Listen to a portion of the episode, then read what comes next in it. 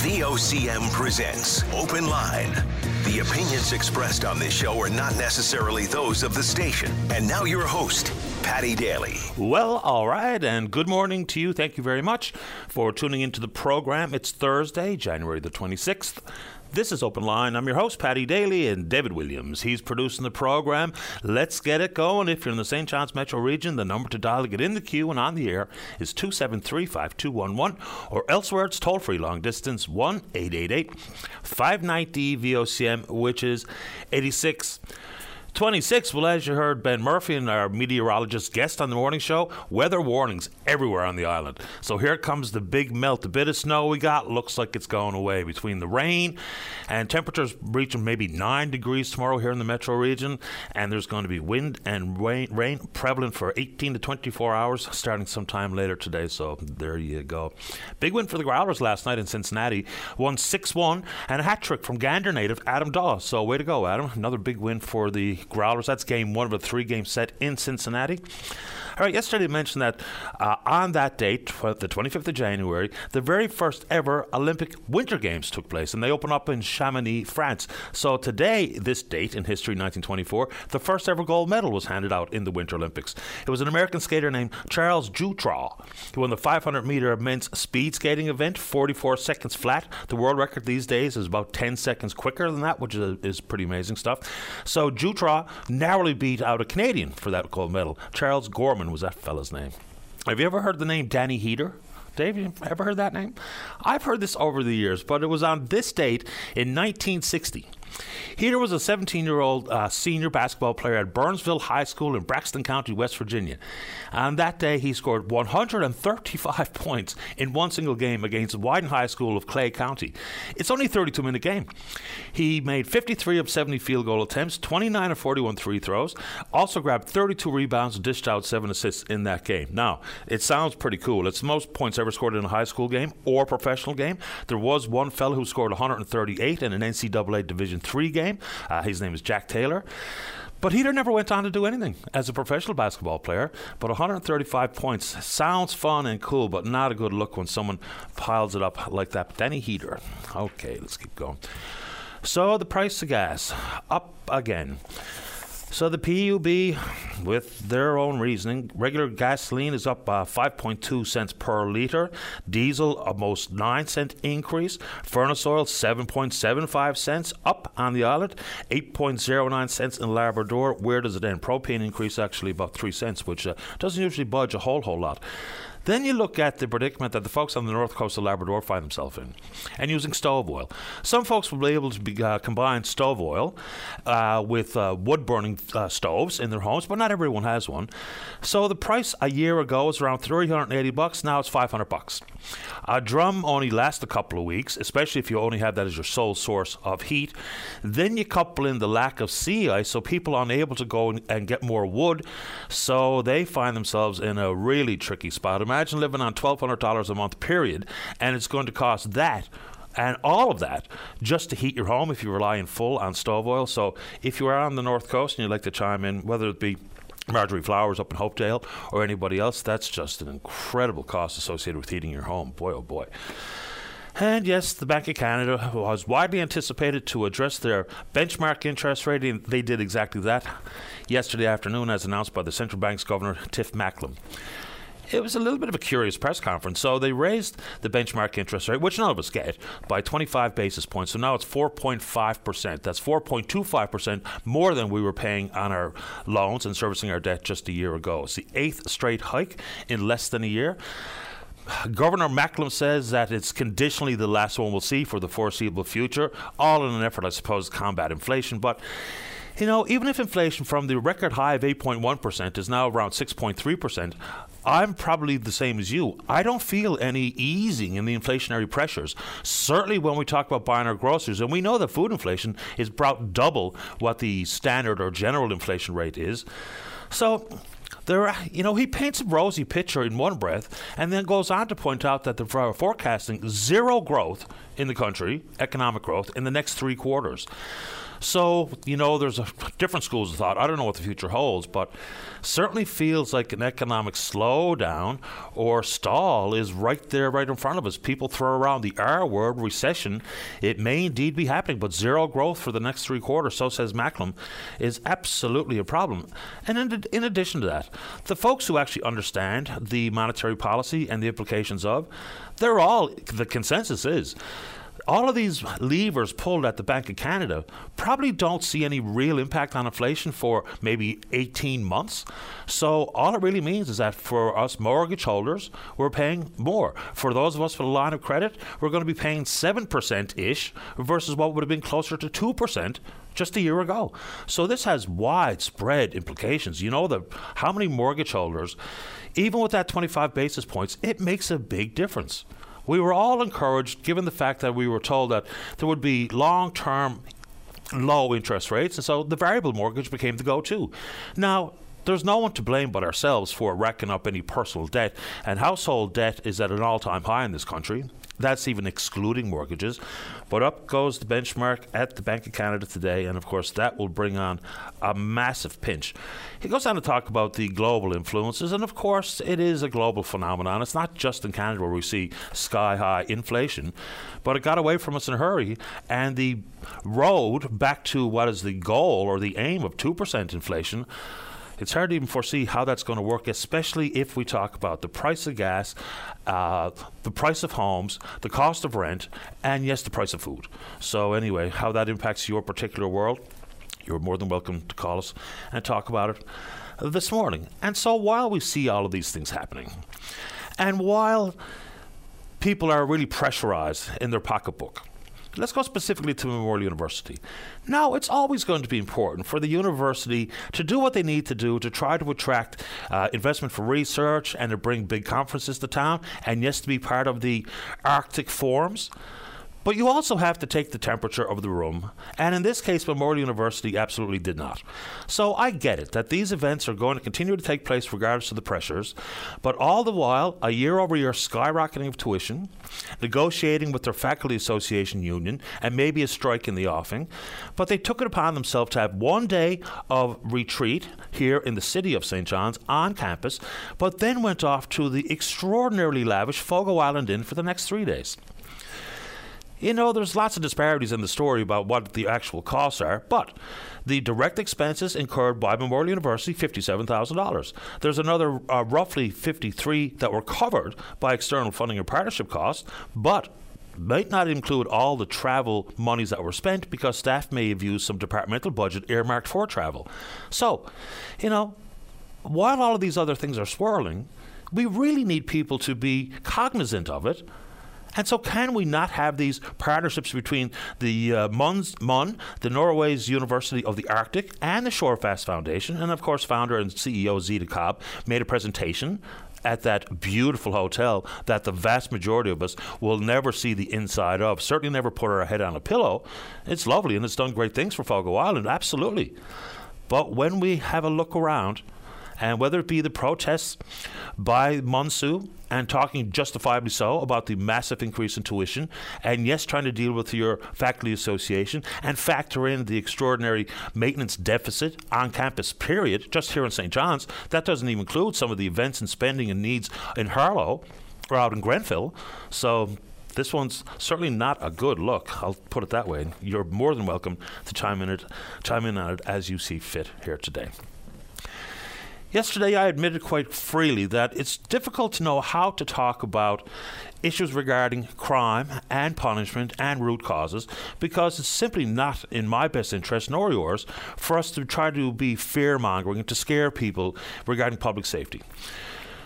The numbers are clear. The Crown prosecutors are now speaking out, and that's Sean Patton. He's a prosecutor and the president of the Newfoundland and Labrador Crown Attorneys Association. They are being handed uh, copious numbers of files on some very serious incidents. Numbers from Stats Canada, they back up what Patton and his fellow prosecutors are saying. There's been a 20% increase from 2020 to 2021 in violent crime severity index. So, you know, we can talk about uh, all of the different issues surrounding it. So, just for instance, they have got. I saw the numbers here earlier. Where did I put them? There are. They're currently prosecuting 12 charges of murder or manslaughter across the province, and that does not include any appeals. And of course, they're not just dealing with the high-profile, very violent crimes. Anywhere from you know nicking a bag of chips at Marie's, all the way to domestic violence, all the way up to manslaughter and murder cases. So they're overwhelmed. So they seem to be underpaid compared to their counterparts in other parts of Atlantic Canada.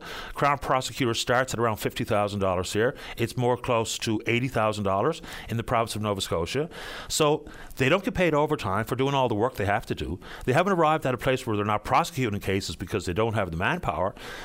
But they are taking upon themselves in their unpaid time to make sure that the work is getting done. So there was reference yesterday to some comments coming from Premier Furey about the potential to invest more in law enforcement. And I don't think anyone disputes that there might absolutely be the need for that. But if we look at the spike in crime, violent crime in particular, you know, people make the comment that it's the same 100 or 100 or maybe 150 people involved in the vast majority of these violent crimes. And if you swept all them up, you'd clean the place up, make everyone a bit safer. Inevitably, those people get backfilled by the next in line in the criminal organizations, whether they be formal or otherwise.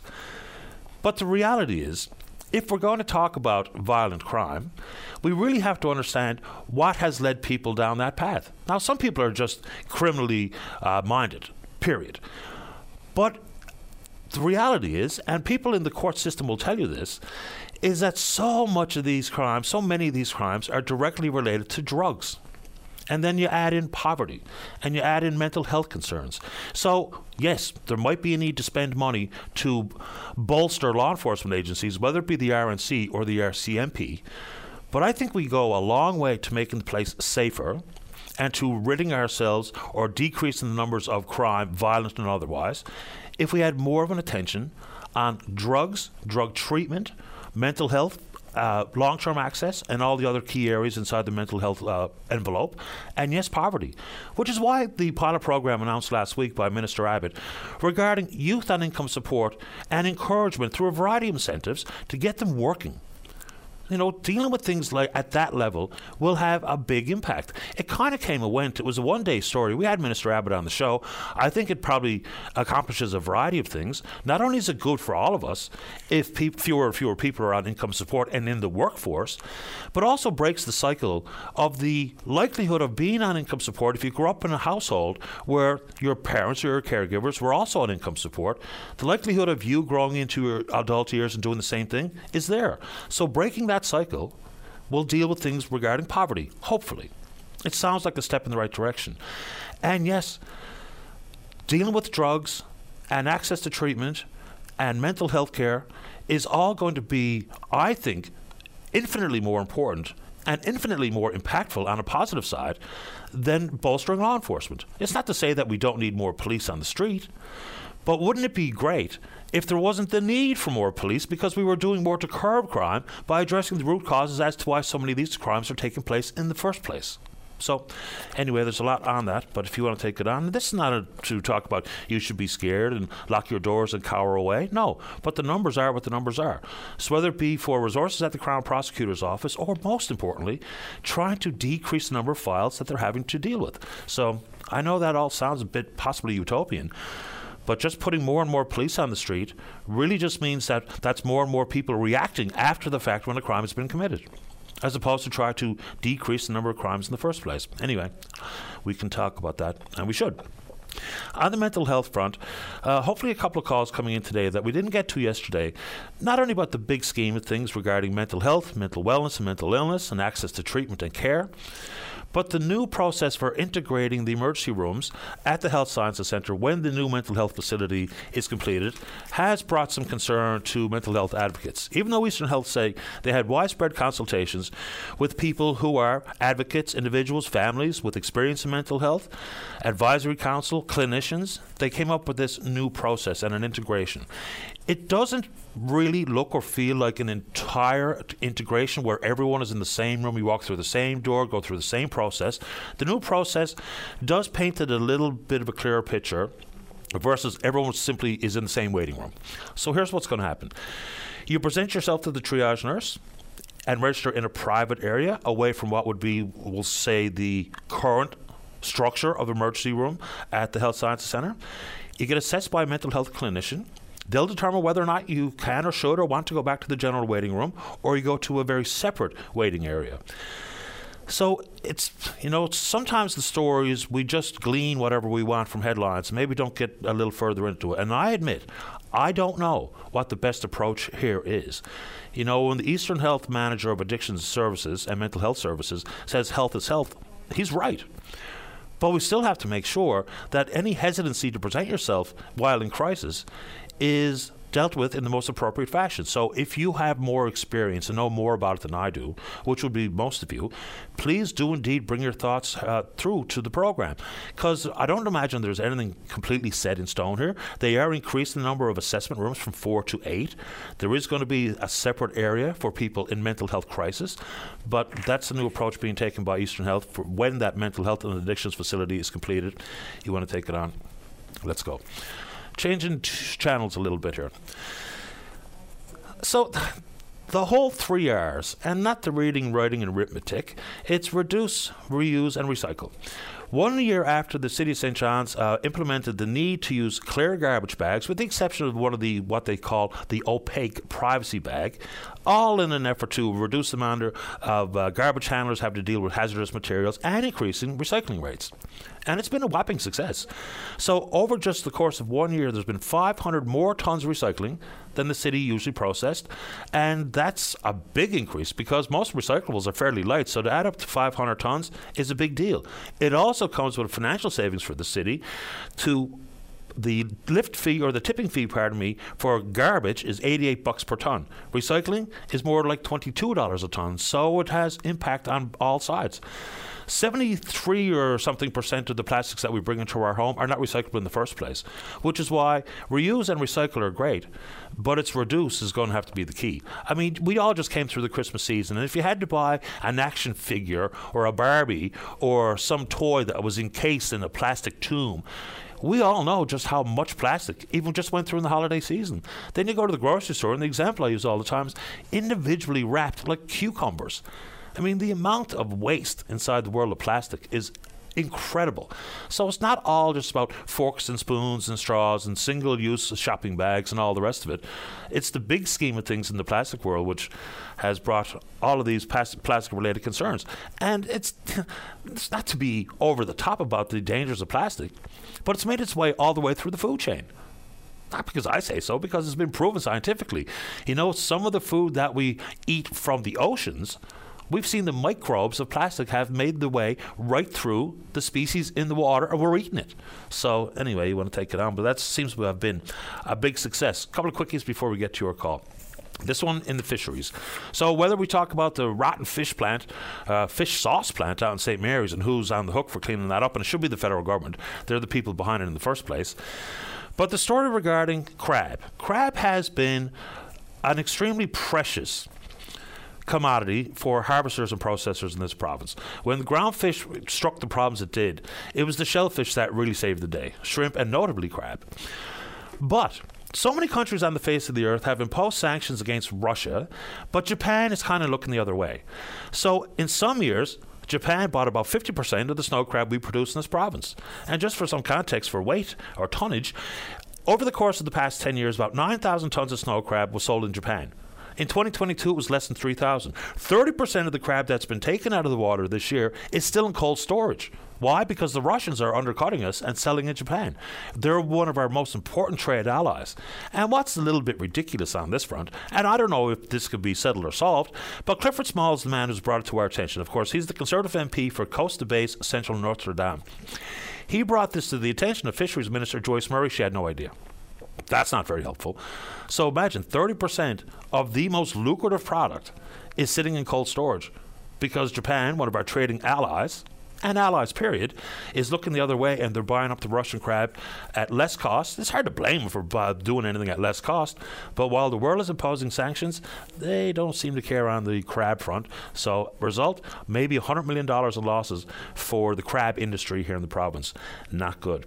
Uh, and for the folks who are protesting on the mainland, uh, Port au Port Peninsula, about water and what's causing the problems and the contaminants in your water, you're welcome to call the show this morning. And we're trying to bounce around a couple of good news pieces before we get to the break. We know that the province has garnered some 59 East Coast Music Award nominations. I made mention of some of those who were nominated yesterday. We'll uh, highlight Kellie Loder. Kellie Loder, of course, finished second at Canada's Got Talent uh, this past year extraordinary performer. She's up for Entertainer of the Year. Congratulations, Kellie. We're on Twitter. We're VOCM Open Line. Follow us there. Her email address is openline at VOCM.com. When we come back, oh, Sheila Hinks is in the queue. She wants to talk about uh, water quality out in Port au Port, the whole Crown Lands issue, and then we're speaking with you. Don't go away. Welcome back to the program. Let's begin on line number five. Good morning, Amelia Curran. You're on the air. Hi, Paddy. How are you? I'm doing okay. Thanks for asking. How are you doing? Uh, good. Good. Good. I meant to call you yesterday, the Let's Talk Day and all that. Um, I've since completely forgotten what I was going to say to you. well, there's a big world of mental health issues out there. I think, you know, Bell probably read the writing on the wall with as much as they were trying to do good work, it was all sorts of public relations involved with it. So this year, as opposed to just paying a nickel for every hashtag used, a one time $10 million donation, which is why I don't think it got as much Bell influence yesterday as it would have in years past. Mm-hmm. Yeah, I do know. I've looked at their granting system in the past and how that money gets doled out, um, and it's it's pretty good to my mind. I, I don't know if they've changed it, um, but they're they're small one-time grants, so they tend to go to small community-based, community-minded organizations all across the country, which is great. It's not just the one drop in a bureaucratic bucket kind of thing.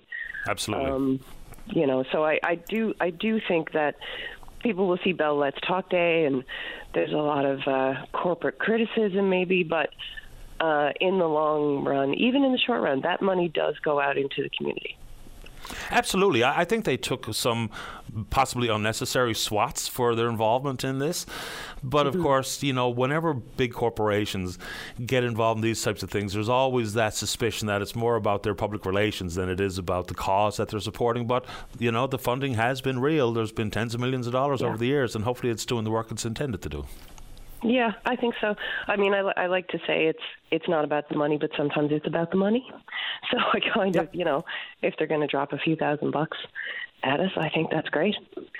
Um, but also, the you've been talking about the new uh, mental health facility at the Health Science, mm-hmm. and um, I would, I feel like it's um, cautionary to be sort of black and white for or against this kind of thing. Um, I think where advocates may be struggling is we are delivered this facility as though it is solving all our problems.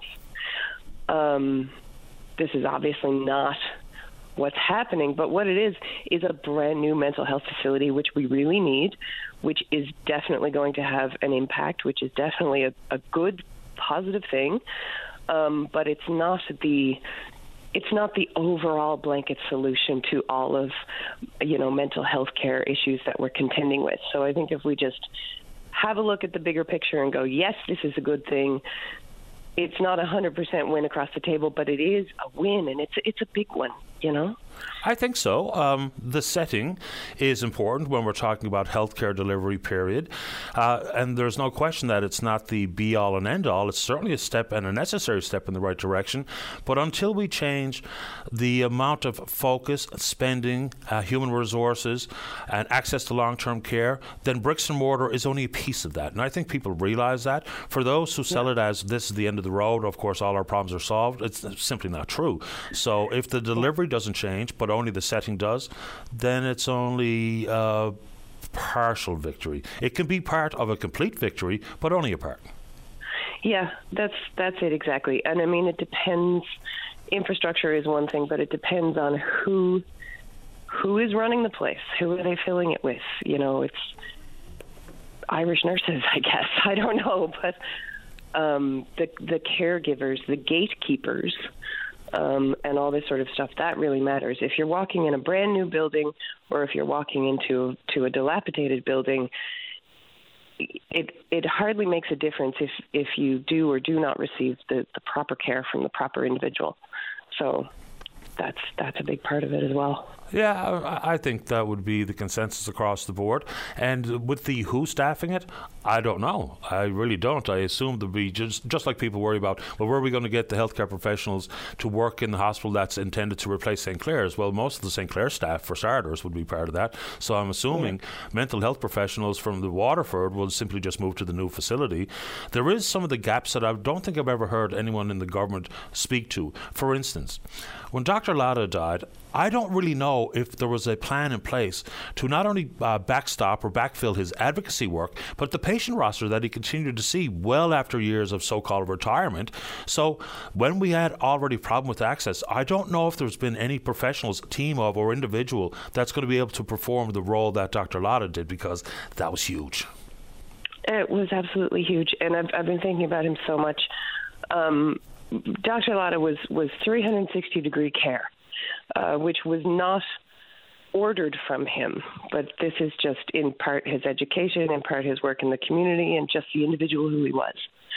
Um, people will get 360 long-term care. If if Dr. Ladha died on a Tuesday, people still showed up for their appointments on that Wednesday.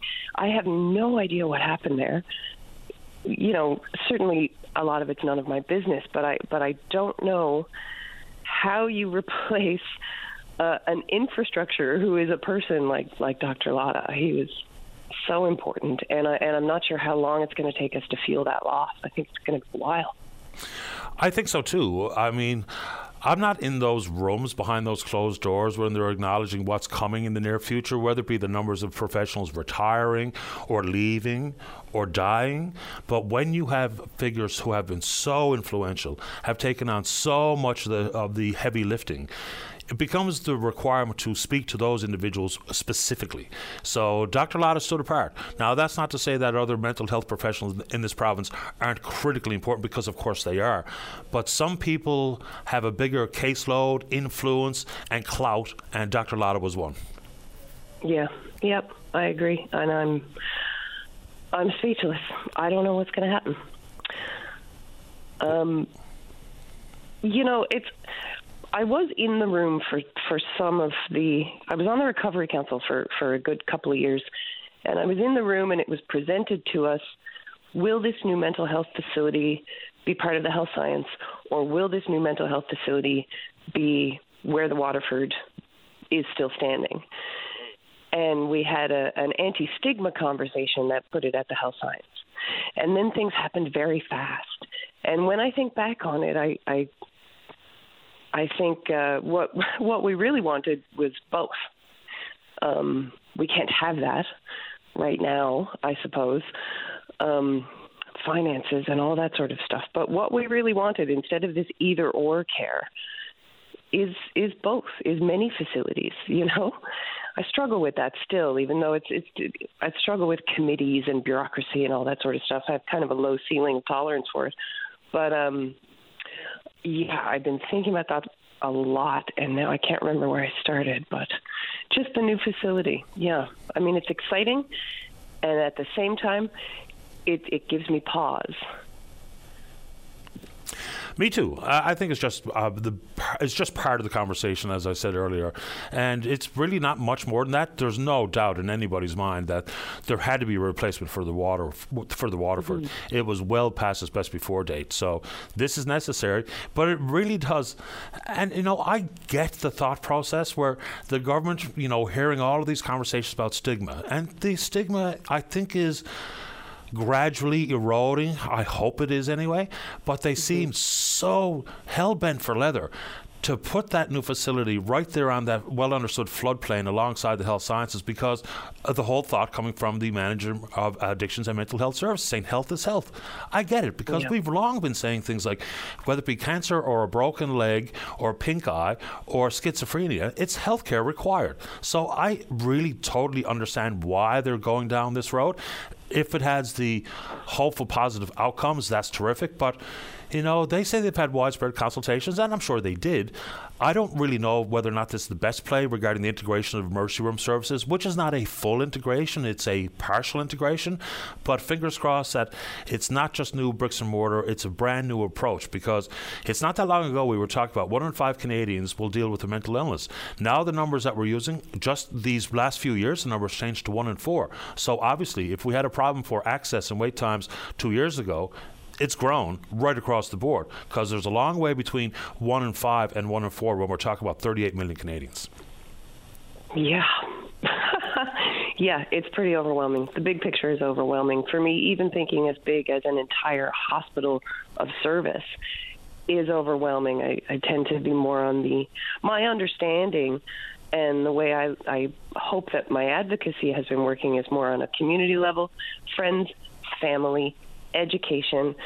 Um, it it could be a far walk between you and an emergency mental health situation if we are educated and we understand more how to take care of ourselves and our friends and our family. Yeah, true. I mean, it's like they say, you can only eat an elephant one bite at a time. So it, it, all does start small. You're 100% right. And it's not just all on the Canadian Mental Health Association or all on the Department of Health and Community Services. There's a community shared obligation here, I would think. So it's always great to speak with you, Amelia. I'm glad you made time. Would you like to offer a final thought? Yeah, I uh, just I meant to call you ages ago, but i am living a preschooler dream of constant sickness. Um, I get that. I uh, I meant to call you about the uh, the MAID legislation, um, the medical assistance in dying, and how this is uh, fairly recently includes uh, mental illness as. Uh, I don't, I don't know how they put it, but the, the legislation is there you're eligible for medical assistance in dying if you if the only thing you suffer from is a mental illness. Um, and and this is very troublesome to a lot of mental health advocates. And I know this was in the news back in November. Um, but I also I had a I had a stint on the board at the Canadian Association for Suicide Prevention. They've made a statement about this uh, that advocates for caution on part of the caregivers, on part of psychologists and doctors and all this sort of stuff. Because one, you know, legislation is difficult to create, and I think it's infinitely more difficult to uncreate. So these are these are the parameters within which we are working. So again, it comes down to advocating for caution, education on a on a family and friends level.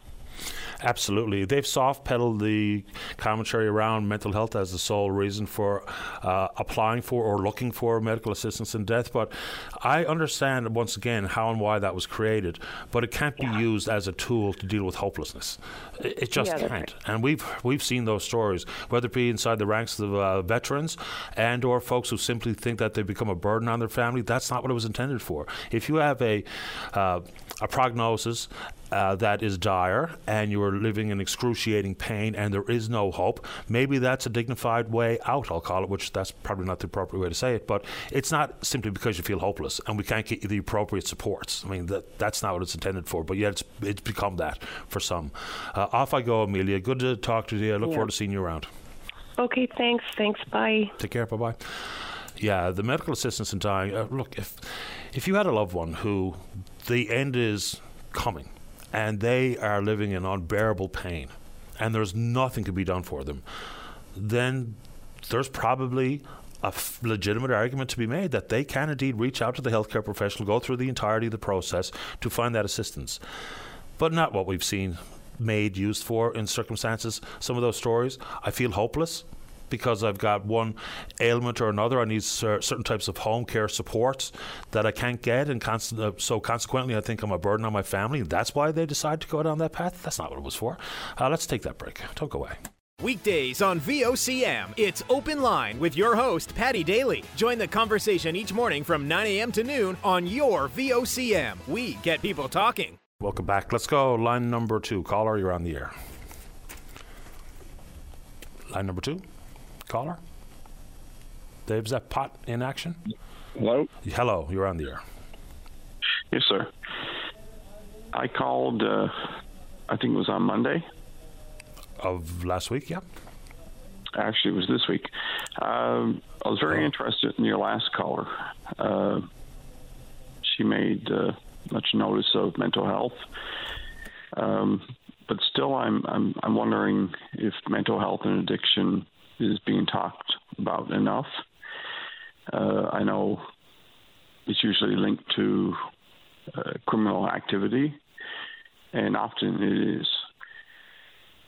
But I'm just wondering if we can get someone at a you know professional level to call in and uh, give their views on on wait times when it comes to recovery, uh, rehab, and things like that within the province. And it, doesn't seem to be talked about much at all. We don't talk about mental health on this program. Is that what you're telling me? No, we uh, no, you do. I I give yes give much credit for that, but it's just not.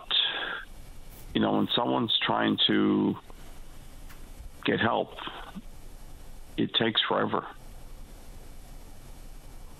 It certainly can. Yeah, I mean. There's been advocates out there with weekly protests for, I don't know, almost a couple of years straight here talking about exactly that. Not only wait times to get into the churn, but then long term access to health care, mental health care. So I, I, I think, I well, I try to understand the issue and I try to speak to it on a variety of levels, and I don't uh, focus in on just crime and mental health and the relation between the two we try to take it on at a very organic level all the way to different factors, whether it be wait times, uh, staffing issues, bricks and mortar, you know, just the reality on the ground, what it means for individuals and families. So it's hard for me to know where to start, but I'm happy to tackle it because if we're talking about one in four Canadians, then this is an issue that's going to impact at least at least 25% of our listeners. Add to it those who are the friends of, the family of, because it's a wide issue that I don't think we can ever cover enough, let alone uh, in the best way in the best way because it's a tricky conversation but I'm happy to have it. Like most of those conversations the trickier they are the more important they are to have. It's it's one of those conversations that we don't really truly want to have. Do you know what I mean? It's, it's something that we don't really want to talk about but it's something that impacts like you said beyond one in four Canadians. No question. So it's it, it's like I mean, uh, personally, I've I've lost people, uh, and they they have been they reached out for uh, sometimes weeks, months, years, and and and just to mention Dr. Ladha, uh, sorry, I have a bit of a, a cold. Uh, Dr. Ladha, I mean, it was huge loss, huge loss. Um, I'd like to mention Dr. Bruce Howlett, who kind of moved into his position somewhat. Uh, he's been uh, he's been a great uh, a great replacement, and uh, you know the new Waterford. That's something else. Uh, is this new building within the Health Sciences Center complex? is this simply just going to be the new Waterford? Is it actually going to be more of what we need, or is it just simply going to be the new Waterford? Fair question. I don't know if anybody really knows the answer. Yeah. So it's it's one of those things where are we actually adding uh, resources, or are we just moving resources? Well, that's the key. That's the key. That's the sixty-four thousand dollar question because new is great, but the you know a re. I, kind of get tired of using this word reimagine, but I know a change in our approach to mental health care has got to be part and parcel with simply putting up a modern new facility because it's only part of the issue. Uh, I appreciate yeah. the time this morning. We'll keep it on the front burner as best we can, and certainly people with individual experiences, and as an individual and or a family member or a friend of, they're always welcome to call the show on this one because the stories are important, and the telling of the stories and hopefully leads to positive change. And, and hopefully they do because it's, it's not being talked about enough. Uh, and I know you do a good, great job. I mean, uh, but it is not something that's being talked about enough. And uh, I mean, there's a lot of people out there suffering, and there's uh, a res- result of that suffering. There's a lot of crime as well. So the connection, I don't know what the government's trying to do, but I think they're missing missing the mark there. I appreciate the time. Thanks for calling this morning. All right, thanks. Take care. Bye bye. Uh, will I take Sheila here, Dave, or try to stay on break? No, take her? Okay, let's go to line number one. Good morning, Sheila. You're on the air. Good morning. Morning to you. I'm calling from the picket line out in mainland on the Port au Port Peninsula. Right oh. I got a lot of concerns, and I we're not getting any answers here. First, I'd like to talk about the Crown lands, if that's okay. Sure. I want to talk about my home that I bought two years ago. Got it surveyed, and now it's under it's on bids for uh, World Energy from our government. Now, I don't know if anyone know the process of this, but I called uh, Crown Lands and I asked them about this. And I asked what process had to be done. So they told me I had to fill out an application, send it in, which is going to cost me $170. Then I had to get another surveyor to come survey my land, pay for that survey, send that information off to Crown Lands, and if indeed it is approved, then they had to send with someone from Crown Lands to come assess my land, and then I had to buy it back at market value. So I don't understand this. It doesn't make sense. Like I have uh, my land here. My mom is 98 years old. She's living. All our land on this little peninsula, little community, has been here forever, long before Confederation in 1949. And now we got the, our government selling us off, putting our land up for bids, wanting to bring in these big turbines that we don't want. 99% of our community don't want this. And we're being pressured. And we're scared. Like we don't know where to turn. Not What- including the issues we have with our water. Uh, okay, so we'll we'll talk about water in a second, but what are you afraid of? losing my home. How can I keep my home if my, if my government is going to put my house up for bids because they're considering it considering it uh, crown land? I mean, it's certainly going to potentially present a legal issue, a time issue, a monetary issue. But are you saying that you think they're going to just simply expropriate or take your home? To me, that's what I see. Now, I may be wrong. I may be completely wrong, but when you can't find any answers and you're asking questions, what does that lead you to believe? Well, of course, worst case scenario. That's the way it always works, isn't it? Isn't it? Yep. It, it is. And that's what I don't understand. Like, how can the government issue this and allow this company to come in to make a bid bid on the lands here on this peninsula? Yeah, the two licenses that are in place, they refer to them as temporary. Whether or not that's accurate or true, I don't know. But let's talk about the water issue for a second, Sheila. So, you know, it's the issue regarding the pump that was uh, placed at the mouth of the brook there sometime in the late 90s. What do the locals what do the locals call it? Lecantra? It's called LeQuance Brook. Leclantsbrook, okay. Because sometimes, you know, local pronunciation is what we should be using because it's not written that way, but that's neither here nor there. So there was a road into where they're going to install this, what they're again calling a temporary wind monitoring tower. It's just to collect the data for, of course, the usable purposes for if and when they get final approval for the 164 wind turbines. So, is the thought that with the road, the way it was cleared, and its proximity to the brook, that it's caused all the water problems? The government says it absolutely has uh, had an issue with the color of the water, the turbidity of the water, but doesn't present a, a human health risk. So, what is the issue as you understand it on the ground? Well, right now, okay, we heard that, and they, they talked about it on the news, and this is what the government is saying, which doesn't make sense to us, because it's more than that to it. We have the results here. Now, I should have sent it in to you to, so you could read it and understand it. But they're telling us not to pump the water from LaQuance Brook into our dam right now because it's undrinkable. And they're talking about licenses and, and temporary. But then, if that's the case, that they were allowed to come in and do this, why did we stop them? They didn't show us any license, they didn't show us any permits. So, why is the government saying it was issued? This is what we we here as a group don't understand. If okay, the license were issued, well then when they came up to finish their work on this road, why didn't they take us out of here and go through?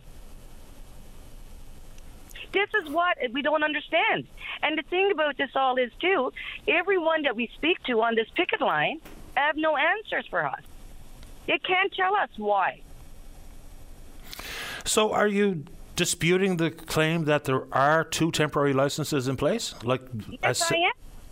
I am disputing it 100%. Okay, so let's say, let's just say someone from either the company or the government went to the picket line with a paper copy of uh, one or both licenses. All of a sudden, that makes things better or different? No, it doesn't. It doesn't. It doesn't change the fact that we, we are being poisoned. Our water is being poisoned. It's not changing that fact. But what I'm saying is, why didn't they produce the permit? Or why didn't they say, okay, this is the way it should be? We didn't have any answers. This is our 10th day here on this picket line in freezing conditions. And still, we have no answers. And for the, the government to come and say that they issued these licenses and they were going to be terminated after this Met Tower was up, what is that telling us? What is it telling you? Honestly, and do anybody honestly believe that they're just going to go up here, put up a Met Tower in our backyard? Because exactly where it is, exactly in our backyard. And they're going to generate all their information, and that's going to be it. They're going to take all this down and move it away. And we're going to be left alone in peace with no wind turbines? I don't think so. Well, I don't know how. how this is their, their, their plan. Well, I don't know how close this Met Tower is to the proposed area for the wind turbines because this tower only suits one and satisfies one purpose. It has no permanent need or No. for operations. No, it doesn't. And this is our uh, this is our issue, and and it's not only this. They got drills up there where they're planning on putting a, a Met the Met Tower. Well, they have equipment up there already. This is they've got things in place right now. Now they have a big drilling system up there. Like, what are they going to drill? Why is it up there? What is their plan? Are they drilling simply for the footing for the tower? we don't know. And the, the drill is massive. So I don't know. I, I can't see them just drilling to put holes in, in the bedrock for, for the for the tower, for the Met Tower. Like it doesn't make sense. Well, they'd have to have some sort of secure platform for the tower, obviously. So, what that means, I, I really don't know.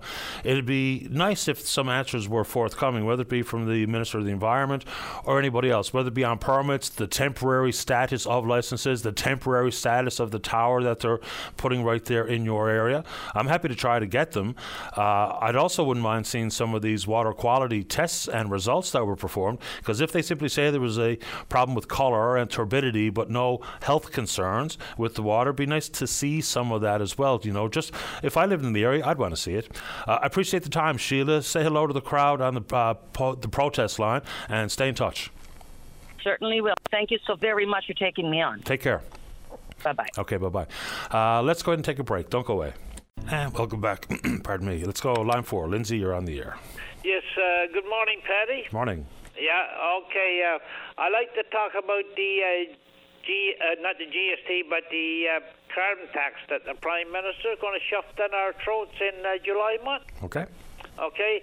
Now, not only is it the carbon tax, but now I was listening to Dan McTeague there yesterday evening. Uh, he comes on every Wednesday evening talking about the price of gas and oil and oil patch and stuff like that.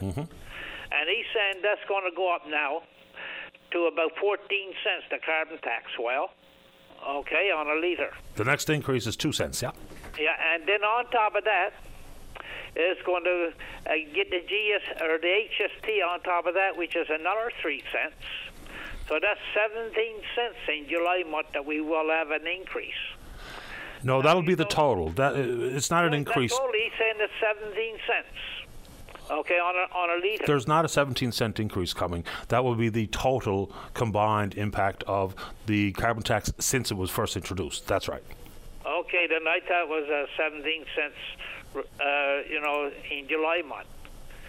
But anyhow, like, is that just here in Newfoundland and Labrador, or is it right across the country? The carbon tax, unless unless the provinces have now, Quebec is getting a special deal on this one, which is completely unfair. Uh, but across the country, the imposition of the carbon tax will either be the federal scheme or a provincial uh, plan approved by the federal government. But by and large, across the country, we'll see the same impact. Yeah. Yeah, okay then, because uh, you see, like you said, uh, Quebec is getting a special deal, which is that is true. But the way I see that, like the prime minister is looking up more to Quebec than the rest of the country, and I think that he's afraid that they may try to run away from home again. Well, I don't know if that's the concern. I mean, the concern is quite clear: is the number of seats in the province of Quebec, which I think is 82 yeah. off the top of my head. And uh, this prime minister, like every prime minister before him, has had keen focus on Ontario and Quebec because you can win and lose an election in Central Canada. Period. So there has been plenty of sweet deals afforded to the province of Quebec. There is no argument coming from me or anyone else who's actually paying attention. So yeah, it's about the fact that you can win. If you do well on the 401 and Ontario and you do well in, in uh, Quebec, you win. Yeah, that is that, so that's that, pretty much that. that. True, but he only got a minority government, and he's got to depend upon them for the next election. So he's taking a big chance right now because if they go against him in the next budget, he's going to have an election, and a lot of people are going to look at that. You know, a lot of people are going to say, "Well, we don't need that uh, carbon tax." So they may say, okay, they'll vote for NDP or another party like the Conservatives or some other party. Well, the NDP are all all all in on carbon tax and price on pollution, and of course the carbon tax was in place when the last election took place. Yeah, so, I know because uh, this is what now the second or is it the third carbon tax? I know we've had one. Yeah, there's been two increases. Okay, this will be the second one now in July month? I think that'll be the third one officially. If I remember correctly, oh, it began at. Probably so. I know, you know, like I know that we're getting them left, right, and center so far as I'm concerned. You know, like like like the way I see it, he's still taking a big chance on it because he's only got a minority government, and a lot of people just don't want that carbon tax. You know, and I think that the uh, conservative leader, what's his name? Um, Pierre Poilievre. Pierre Poilievre, or whatever his name is. He's uh, didn't he say that he would uh, stop the carbon tax or something? Yep. Yeah, that's why. So a lot of people may vote for him for that. Maybe. Uh, I don't know how people are going to vote this time around. I think the shine. you know, but everybody got to vote according to the conscience, I suppose. Sure. I think the shine has gone off uh, the prime minister and has been for quite a number of uh, years. Yeah. But the reality, uh, once again, though, is across the board, uh, individuals voted for candidates representing parties that had a carbon tax as part of their plan, somewhere in the neighborhood of almost two thirds. So there's, you know, there's always going to be a base of support for conservatives in this country. Of course there is. And, you know, whether or not they actually have a plan that people think can work and how it's implemented and what the impact is on my uh, pocketbook as an individual yeah. or for corporate Canada, I don't really understand exactly what they're attempting. I think there's a fair argument to be made that the current Liberal plan isn't working either. So I don't think anyone's got this figured out. And we'll see see when the next election is, and we'll see whether or not Trudeau is actually at the helm of the Liberal Party at that time. He says he will be, but I I somehow doubt it. Yeah, like like like as far as I'm concerned, like is is uh, pushing this weight for someone with a minority government. You know, like Ontario is often a swing province. People back and forth. You know, like he they may get tired of liberals, they turn around and vote conservatives. You know, maybe uh, that's always the issue. A lot like that too. Not to mention the fact that you got the Bloc Party in Quebec, which can take a lot of seats. I think they got 90 seats now, something like that. The Bloc have in Quebec. Uh, it's less than that, I, I believe. Uh, okay, but they're not as popular as they once were. Seats anyway. You know, so uh, you know a- anything can happen. Of course so, it can. You, you know, like he, he's taking a big chance, and uh, like the other thing that I want to ask, like he said that uh, people with furnaces that burn the furnace oil is going to get a get a rebate every three months, starting in July month. Well, there's always been a rebate associated with the carbon tax. Yeah, but I haven't gotten one. No, because uh, hold on, Lindsay. The reason you haven't gotten one is because we haven't been on the federal plan. The Yeah, provincial like, plan. like I'm on uh, electrical heating, and a lot of other people got to say heat pumps, and the odd pe- person now is getting solar panels put on their houses. You know, so uh, are these people included in that re- rebate as well? No, there's there. It's not a one size fits all, but those who rely, you know, for starters, I don't think carbon tax should be applied to home heating fuels. I just don't. There's not much you can do to uh, adjust your behaviour. There are going to be pockets of money and rebates and subsidies to move away from oil fired uh, oil fired heating in your home, but it also comes with a price tag that many people can't afford. So I, you know, anyway, we'll all find out and understand the carbon tax federally when it comes to town because at this point we've all been doing the provincial plan and all the revenues went to the province and there was no carbon tax on home heating fuel and all that's going to change. I got to get to the news, Lindsay. I appreciate the call. Uh, we're all paying for it at the gas pumps, though. You know. Oh yeah, So we all should get a rebate, as far as I'm concerned. I appreciate the call, uh, Lindsay. It's like cheese of one and chocolate the other again, you know. Mm-hmm. They'll do this much for this group, but that group over there, we'll forget about them. You know, that's that's what he's uh, talking about. Uh, I poss- possibly I'm not 100 percent sure what that means, but I'm late for the news. But I appreciate the time, Lindsay. Stay in touch. Yeah, okay then. Okay, all the best. Okay, bye bye. Let's take a break for the newscast. Don't go away. Join us for On Target, one hour in which Linda Swain examines topics that mean the most to you. On Target, weekday afternoons at 1 on your VOCM. Welcome back. Let's go to line three. Christine, you're on the air. Hi, Paddy. How are you? Not too bad. How about you? Oh, not too bad. I was just uh, wanting to ask you a question. Uh, uh, with the uh, our treatment centres there in Newfoundland, uh, I was informed that one of the reasons uh, that the wait time is so long is because of sh- shortage of staff. Did you hear anything? I think that's the case right across uh, all of the healthcare delivery, whether we're talking mental health care, physical care, addictions. Uh, I think there is a shortage issue, period. Yeah. Yeah, so I mean, if there's a shortage, I mean, and I, I realize there's a shortage in our healthcare, uh, but if the, the shortage in uh, a treatment centre, for one, uh, you have somebody that, uh, uh, or a lot of people that's waiting to get into addictions and uh, uh, severe addictions. Uh, uh, number two, if they're short staffed, uh, are they? Can they even give them the three week treatment that they need? Once you get in, I imagine you get the entirety of the program. The problem is getting in.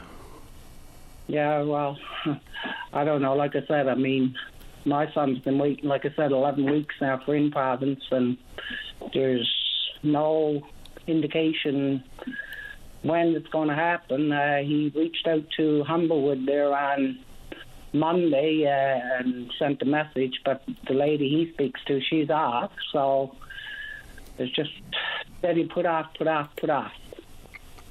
It's ridiculous when somebody is wanting the help and needing the help, and uh, uh, like, and I mean, not getting it. It, uh, it it's unacceptable. Like it's it's just it's so so unacceptable. Like Well, of course it is. You know, because the difference between getting in within a reasonable amount of time versus the four to six week wait time might mean the difference, to, and not to be dramatic, might be the difference between life and death. It might be the difference between changing your mind and going back to your old ways and then not getting in, period, not even presenting yourself to go into a treatment facility, regardless if it's a three week course or a three month program.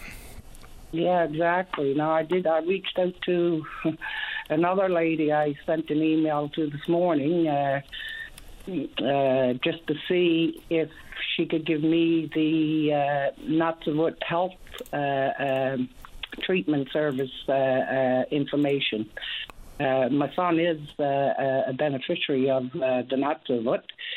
And uh, so I reached out, sent her an email this morning, see if she can give me information on that, give, so I can reach out to them. I mean, I'm reaching out to absolutely everybody that is that I can reach out to. I'm after reaching out to, and I'm going to continue. For cost coverage, uh, does your son work?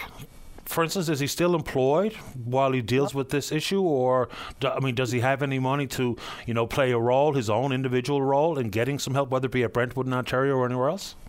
No, he ha- he hasn't. Uh, he hasn't worked. He applied on jobs, and I mean, uh, uh, he could have went to work, but I mean, his counselor recommend that he not go to work until he gets better because money and drugs don't go. They don't mix. I mean. he's not better, so I mean, if he had an income coming in or money coming in, I mean, God forbid. Understood. Uh, hope he gets the help he needs and wants uh, ASAP. And I wish you well, Christine. Thanks for the time this morning. Thank you, uh, Paddy. You're welcome. Take care. Okay, bye bye. Uh, Leonard here, Dave? Yeah, let's go. Line number five. Leonard, you're on the air. Good morning, Paddy. Morning to you. I uh, want to call and give you some information that you might use and have to use over your show for people calling in in the next, in the future, right about uh, Bay Nord. Okay and uh, our building trades in Newfoundland is after saying that, or the president of the building trade, there's no way to, it's going to be going out of the Newfoundland area. Well, the, the thought now, based on the actions of Equinor, is that the fear is that the construction jobs will not be here, whether be topsides or otherwise. That's the fear that Darren King and others are speaking to. Yeah. Yeah, but I'm just yeah okay. That's, that's I'm uh, just going to give you an a kick against that because uh, I worked in uh, Terra Nova, uh, Hibernia in 1993, 94, that area. Okay. And uh, we built the gravity base in uh, Mosquito Cove in. Uh, you know where that's to in Trinity Bay? I know where it is. Yeah. Yeah. Okay. We built the gravity base there, and we had the module come over on ship from Korea. A lot of money to bring them over. There is. We had to bring over a take lift that could lift six and seven and eight thousand ton to put them modules on the gravity base when we finished it here in Newfoundland. Okay, so the point, what's the point you're making, Leonard? The point I'm making is when we they, they were trying to say they were trying to save money by getting the module built over in Korea because I talked to people that was on the job doing looking around and see what's going on uh, that was sent over by the by the plant by the, the shipyard and that and uh, they told me they built uh, the, most of the modules on uh, people that uh, were drunks. They uh, used to give them a bottle of wine or two a day for working. Yeah, I don't know about that, but I mean. But let me show you what we went through. We were doing, we were insulating the pipe, and uh, was a few uh, uh, the metal, uh, 16 or 20 gauge metal, uh, 16 thousandths of an inch or 20 thousandths of an inch. And we were insulating, me and a lot of the, lot of the crew was in there, 50 or 60 or 100 of us. And uh, the, the foreman uh, from, from over in uh, Southern Harbor uh, told us to uh, put back that metal because it's all beat up. This is a this is a miracle of the world. Well, we all covered the metal. You know what was in there? instead of three inch Calsil and five inch Calsil thick and fiberglass insulation five inches and four inches thick with nothing but nothing but Korean newspapers. Now that's not a dangerous thing to have when they start that. It'll catch on fire when the pipes got hot. Module ten. Okay. Okay. Big, a big, a big, a big, a big talk and a big big, big story and a big waste, a big panic in there over that. They want it done. So we got at that, stripped every bit of metal off and threw it away and had to come completely new from them 30, 40 inch pipes that transplanted, that, that transported the the oil from one section of the boat to the other and go through its stages before it went aboard, before it went aboard the ship we brought in, right? Ships that belong to Chess Penny, one of them, and this and that, right? Okay, so this is all interesting from your own personal experience, but what do you? When we got when we got one done. Yeah. But, but, there was M10, M20, M30, M40, and M50. But Leonard, every Leonard, one of them modules Leonard. to be stripped and insulated again. Leonard, what yes, does that have to do with the du Nord jobs? It got to bad. I got to, I got to go. I knew the made in job because if we get uh, foreigners over to do that again, they could try to pull that off again. You know what I mean? That that wouldn't happen in Newfoundland because we're too good of insulators. There's a fifty or sixty million dollars it costs to repair the modules and put the stuff back on them again before the modules were lifted aboard up the the, the, the gravity base. And I don't. That's all. I, you don't think this is important? What I'm saying? Well, I don't know what that. I don't know why the trades, the building trades, are not uh, kicking up. About they don't know anything about that. It's not that long ago. For '93, I was 44 year old then. I don't. I don't. I don't understand why there's not no one mentioned it. Well, I do think they talk about the caliber of work and cost and societal benefits, and it is our resource, and we should be getting some of the work, or if not as much work as we possibly can actually do here in the province. So I think they are kind of speaking to it. Maybe not from the specific. I insulated for 20. I insulated for 25 years besides fishing and on draggers and everything, right? But uh, I know we can do the work here for fun. Only a joke. I'm sure we can do a lot of the work here. Of course we can. You joke. We've done it in the past. Yeah. Well, there's not much more I got to say that is about that, but I'm going to ask you another. I'm going to give you another little thing, question now. Uh, Quickly, go ahead. I'm going to give you another bit of information now that I know as well as you. When you was up in Alberta, buddy, you and you knows about the four Mounties kill. How old were you, Paddy? I was in my 20s, so that was 19. Or pardon me, it was t- 1990. What was it, 1996 or 7?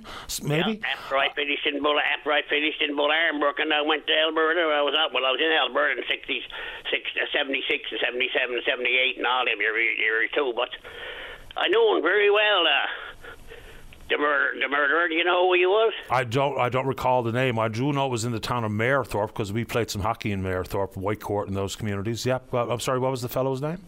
His name was James Roszko. Okay. Jim Roszko. He had a couple of partners in went that went and bought the guns. They got six or seven years each after that in jail. Yeah, he he died on the scene, right? Yes. Yeah. I uh, I was uh, going out to a fellow in Edmonton that had a, far, a sort of a farm there and stayed at his house on a weekend for a couple of days. He was a bachelor and I was out with him and come back to work together. We were good buddies, but these fellers were somehow connected to the around the farm where he lived. And he was half scared and I was half scared too because uh, James Roszko used to visit him, right? Well, I mean, there's a good reason to be scared. Someone who was willing to slaughter four cops or four Mounties. turned around, he turned around, and he got them. The reason why they got so much jail term, they had no other choice. They, they, he he, he uh, threatened uh, threatened their wives. They, they they had to go out and buy the guns and ammunition for him. So he was up in the Quonset, about 40 feet up in the air, big old Quonset, because the Mounties were trying to retrie- retrieve a truck that he had that he never paid for That's right. Yeah. for the second time, and this time he was going to go against it. So he was up in the in the loft, all set up. When the Mounties came, the door opened for him to push the door and come in, and they were point blank range, bang, bang, bang, bang. But one of them, one of them, Cotton, with one shot, and he uh, turned around and uh, finished himself off. Yeah, it was a it was a really scary story at the time. That much I remember quite clearly, and of course, massive news right across the country, but obviously in the province of Alberta. Uh, Leonard, I'm off to the break. I appreciate the time. Thank you, sir. One of the Mounties, one of the Mounties, uh, Thank one of the. Mounties uh, that got What happens there? I'm sorry, Leonard. Go ahead. Leonard, do you want to finish your thought? I just said one of the Mounties that got killed. Their father was a minister and buried, and buried, and buried them. Okay, Okay. okay, Paddy. Thanks. Thanks, Leonard. All the best. Yeah. Talk to you later. I got I got a lot of stuff in my mind being annoyed that I've been everywhere. Thank you. Thanks, Leonard. Bye bye. All right, let's go ahead and take a break. Uh, when we come back, we're talking about staffing issues that emerge. Jim Dempsey from the Wooden Boat Museum, Museum and the PC member for Terra Nova, Lloyd Parrott, wants to talk about Bay du Nord as well. Don't go away. Welcome back to the show. Let's go. Line number one, the top of the board. Say good morning to the PC member for Terra Nova. That's Lloyd Parrott. Lloyd, you're on the air. Good morning, Paddy. How are you? Not too bad, thanks. How you doing? Oh, I'm I'm doing okay. It's part of the reason I called in. Actually, uh, I wanted to send a bit of a bouquet out to the staff at the Health Sciences. I had a fairly significant uh, medical procedure done before Christmas, and uh, witnessed firsthand some of the stresses and strains that uh, nurses and doctors are facing in there. And uh, specifically, I had a surgery done, and when I came out and uh, went to the recovery room. there were seven nurses on staff, and and you know throughout the day, I spent quite a bit of time there, uh, conversation with the nurses, asking how things were going and what they were facing on a daily basis. Uh, they were quick to inform me that there was. Uh, I believe the number was eight of them that had were there at work that day, and seven were off. So they were supposed to be staffed at 15, and uh, you could certainly see the stress and the strain on their faces, and, and still they smiled and went ahead with their work. So I want to give them a shout out and thank them for the treatment I received, and and, and let people know that. Uh, while the healthcare system is struggling, there's a lot of good people behind the scenes that are working very hard to keep us healthy and, and uh, safe. Uh, far more often than not, once you get in the system, you get the top quality treatment that we deserve. So the problem that I think, you know, grabs all the headlines is shortages and wait times and those types of things. But the people that we've got working in the system are absolutely top quality. Of course, we're going to have instances where people think they don't or didn't get the kind of care that they wanted or needed, but by and large, the pros are top top quality. Even working through the conditions must be just awful for some of the disciplines in healthcare. But anyway, I'm glad you've received the kind of care you need, and hopefully you're on the mend. On the mend, Paddy. Still got a little bit of a way to go, but uh, I, am sure that you are aware I'm a, I'm an amputee, so I had a surgery done on my stump, a revision done, and uh, so still in the process of getting a new prosthetic and all that good stuff. But I'll okay. be fine. I'll be fine. Good. Uh, I want to call about du Nord. Uh, so obviously there's lots of different conversations happening with du Nord in different language, and uh, the first thing I want to say is that. Uh, you know, my previous role as uh, the critic for industry, energy, and technology, I had lots of conversations with the current minister, uh, Andrew Parsons, and uh, I, I, believe wholeheartedly that he's working hard to uh, make sure that this happens in the best interest of Newfoundland and Labrador, and I'll believe that up until the moment it doesn't. What does concern me is that this is going to take a whole lot of political will, and you know, when I look to uh, the NDP and the Liberals, and, and, even our current Liberal caucus here in Newfoundland has members who have publicly said, leave the oil in the ground, and it scares me. And we need to do as much of that project as we can right here in Newfoundland and Labrador. And, uh, you know, I look at, uh, you know, the, the top sides on the Terra Nova, and, and the, the, we got to compare apples to apples. So, the Terra Nova was an FPSO, it was built in the 90s, and 70% of the work that was done on that was uh, done right here in Newfoundland and the SeaRose, same thing. Uh, FPSO, same style, much smaller, obviously, but the, uh, almost 90%, just over 90%, I believe, of the work was done here, and that was done in the 2000s. And on top of that, the hookup, commissioning, and mating, all done here in Newfoundland, and those projects sailed away from our shores. And here we are in 2023, uh, you know, with the du Nord project and Equinor, uh, state-owned company, and it looks like this may sail to Newfoundland, not away from Newfoundland. It will be the first time in our history, and, and it's 100%, 100% not acceptable. As much of that work has to happen here as possible. Sure. Uh, just so I make sure I'm hearing you clearly, is do you have any reason to believe that the government isn't trying to uh, ensure that happens? Because when we look at these things, you know, whether or not you're interested in or a proponent or an opponent of oil and gas, job creation is always a political victory. So do you think the government isn't focused on that? Or I'm just trying to make sure I'm getting your point. No, no, listen, I, I said the same thing that you said with your previous caller. I, I believe that government and, and the building trades and everyone is talking the same language right now but we need to talk. We need to continue to talk that language and, and push Equinor to do as much of that work as possible. And obviously, there are concerns that uh, a lot of this work will be done elsewhere. And, and listen, if you look to the model that Norway is using now with the Johan Castberg, they sail the hull into Norway, and all of the other work is being done there. We know that the hull can't be built here in Newfoundland, but the rest of that work can be done here. I mean, we have the workers, we have the workforce, the expertise. We've proven it time and time again that we have the ability to do it. You look no further than Hebron, Hibernia, Terra Nova, West White Rose. As a matter of fact, you go to the Terra Nova that just sailed to Spain, and if you and if you were to talk to uh, you know members uh, that worked on that that were full time employees on the Terra Nova. A lot of them ended up getting sent to Spain to do to do the work over there. The, the exact work that we were told couldn't be done in Newfoundland was done in Spain by Newfoundlanders. It, it's just entirely unacceptable. And at some point, we we need to start putting Newfoundlanders and Labradorians first and carrying that work out here in Newfoundland. And you know, the spin offs, the economic spin offs associated with any of this stuff, you don't have to look very far to find statistics. I mean, when you're looking at the billions of dollars that the Hebron project created here, I mean, 42 million man hours of work for building trades and, and others. And in all of those economical statistics that are being thrown out. Nobody talks about the, the indirect spin-off. So, just from my past history, I was on the board of directors with the Hebron project when it was being built. I live in Claremont. I, I, you know, my office was right across the street in Southern Harbour. We've seen so much happen and such an economic buzz, and not just Claremont. I'm, I mean, from Port Basques to St. John's, all over this island, there was construction happening. I mean, in, in the shipyards in Glovertown, in, in Port aux Basques, the flare room was built. It was happening everywhere. And a lot of men and women were put to work. And the economic spin off of people making the money and spending it right here in this province it's astronomical. Yeah. And one thing that I'm not hearing people say, you know, I've heard a lot of people talk about, you know, when we get into the environmental argument about oil and gas and offshore, and people saying. I can hear him in my headset, but he's the phone line's gone. Man, I don't know what's going on here. All right, let's see if we get Mr. Parrott back to finish his thought. Let's get another one before we go to the break. Line number three, Jim, you're on the air. Good morning, Paddy. Good morning, Jim Dempsey from the Wooden Boat Museum. Welcome back to the show. Uh, good to be here. Uh, it's January, New Year. We're uh, looking forward to the upcoming summer season, and I just wanted to fill you in on a few of the things that we got on the go. sure. Um, yeah, last summer, the last couple of summers, we survived. And in fact, we saw in the three summers uh, with the uh, COVID situation, um, our visitation steadily increased. So we're almost back to normal. and we expect to have a good year in 2023. Um, we didn't uh, sit in our hands during the pandemic. We've been active, and at the museum itself, we've added uh, two new um, activities uh, that are probably been interesting and uh, uh, complement what we've been doing all along.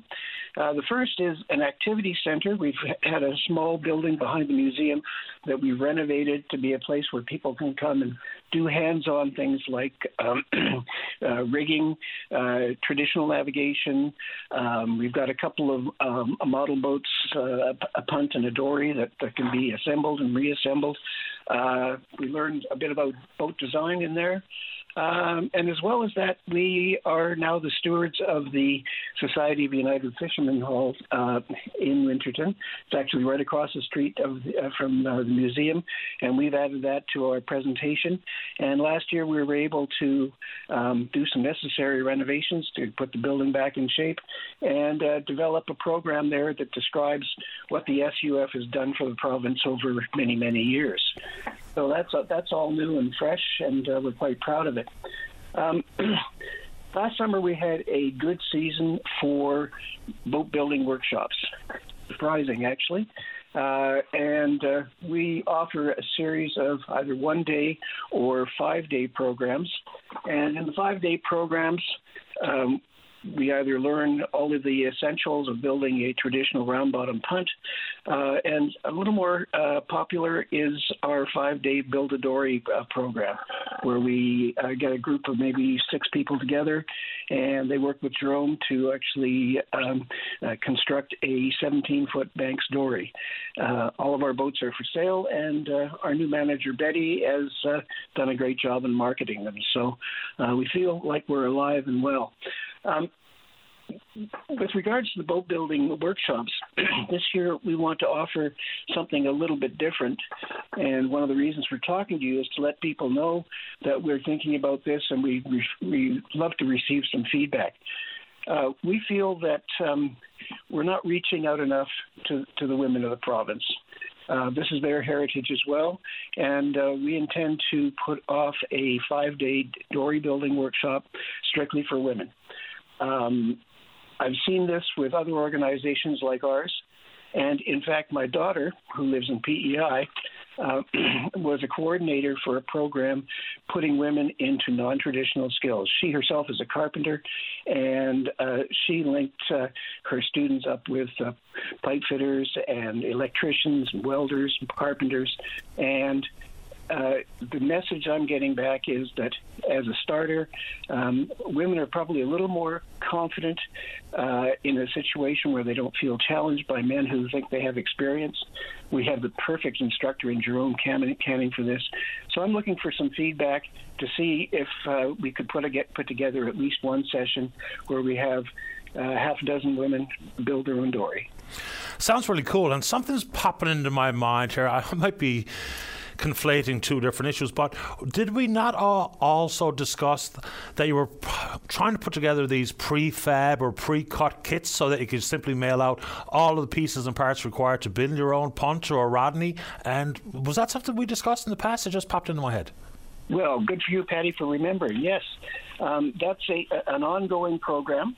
Uh, it's we we call it the kit boat, um, and sometimes jokingly we call it the boat in a box. Uh, think of it as a great big model airplane, like uh, many boys would have built in their in their youth. Uh, yes, we have built a prototype. Uh, it was completely digitally designed, and the parts were cut using a computer-aided machine. Uh, we assembled it last summer, and I, in fact, had a chance to row it on the pond, and uh, so it's it, has got a future. Um, the project is uh, uh, ongoing at the moment. We're waiting for the results of a uh, marketing survey, marketing feasibility survey, uh, so that we can apply for more funding to get into the real development of it. So once again, uh, we would appreciate feedback uh, from anybody who might be interested in buying a boat kit. Um, I can't tell you the price now. It'll pr- probably be three or four thousand dollars. Um, and uh, we intend to uh, offer programs where we get uh, half a dozen groups together and they all build their boats at once. Uh, so uh, it, it's it's a 21st century Newfoundland punt. It looks like a punt, it rows like a punt, and it came from a computer. I think it's awesome and it's really cool. Look, any organization that's preserving our heritage and skills and knowledge is really, really important. So, between day programs, week programs, programs dedicated to women or junior builders, uh, these are all big things, and I'm re- really happy to support them and promote them on this show. Uh, anything else this morning, uh, Jim?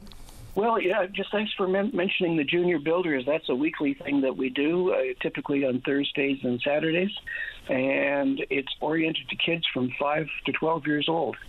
Um, no, nothing else other than to give you some contacts here. Um, you can learn more about us uh, through our website, uh, www.woodenboatmuseum.com, or our uh, Facebook and Instagram pages. Um, or you can call our, our manager, Betty, at uh, her, or you can call her at 709-583-2044. That's museum number. You'll have to leave a message. She'll get back to you. Or email her at betty.wbmnl, that's for Wooden Boat Museum of Newfoundland and Labrador, mm-hmm. at mail.com. Fantastic. Uh, keep up the good work, Jim. Say hello to Jerome for me. I'll do that, and I'll call you again in the spring just before we open, just to let you know what's really happening. I look forward to it. Thank you, Paddy. You're welcome, sir. All the best. That's Jim Dempsey from the Wooden Boat Museum. Let's take a break. When we come back, we'll rejoin PC member for Terra Nova, Lloyd Parrott, with his final thoughts. We got cut off, disconnected, unfortunately, but Lloyd, after this, don't go away. Got plans for midnight? Bring your VOCM along with the best soundtrack for every night, anywhere. The VOCM All Night Show, midnight on your VOCM. Welcome back to the show. Let's rejoin our line number six, the PC member for Terra Nova, Lloyd Parrott. Lloyd, you're back on the air. Hey, Paddy, I'm not sure where we left off. I'm not entirely sure either. I'm not sure how we got disconnected uh, as well, but I think we were in the throes of rationale and the need for jobs regarding onshore construction and all the spin offs for the potential for Equinor to give the green light and for the province to give the green light to the development. Yeah, I, I guess what I, what I went on to say, I believe, was uh, I said, you know, from an environmental standpoint, we, you know, there's proponents on both sides who argue oil and gas, but there's one thing that's for certain: if this project is to go ahead, uh, the one thing that nobody is talking about is the environmental feasibility of doing the entire project here in Newfoundland versus building it all over the world and shipping it places. And we have the ability to do it. Like I said, we've shown that time and time again. And this project is substantial. I mean, we're talking over a billion barrels, and we've listened to, uh, you know, the current Liberal government talk about their plan with the way forward and all that, and that's been shelved. There's no question. I mean, it doesn't appear as if oil and gas is the way forward, but this is the silver bullet. There's no question. Right now, this is this is the quickest way to help us in our economic time of need. And the Greene Report says just that. Oil and gas has an economic multiplier of five and it's extremely urgent for us to get our offshore industry back in production, and more importantly, to get the men and women in this province working in our offshore oil and gas. Yeah, but the Greene Report also goes on to talk about the possibility to divest our, our public interest no in question. offshore. No. Uh, but you know, doesn't a lot of this boil down to whether or not the corporate world has the appetite to explore and to produce? Because a lot of incentives have been dangled out there including returning deposits on uh, land sales at the CNLOPB.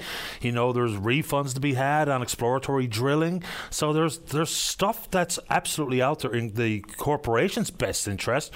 Is there something missing in your opinion? No, Paddy, here's what I'll say. Uh, there's no question that we've put the incentives out there, and there's no question that we have seen an uptake in ex- exploration and land sales over the last 12 months.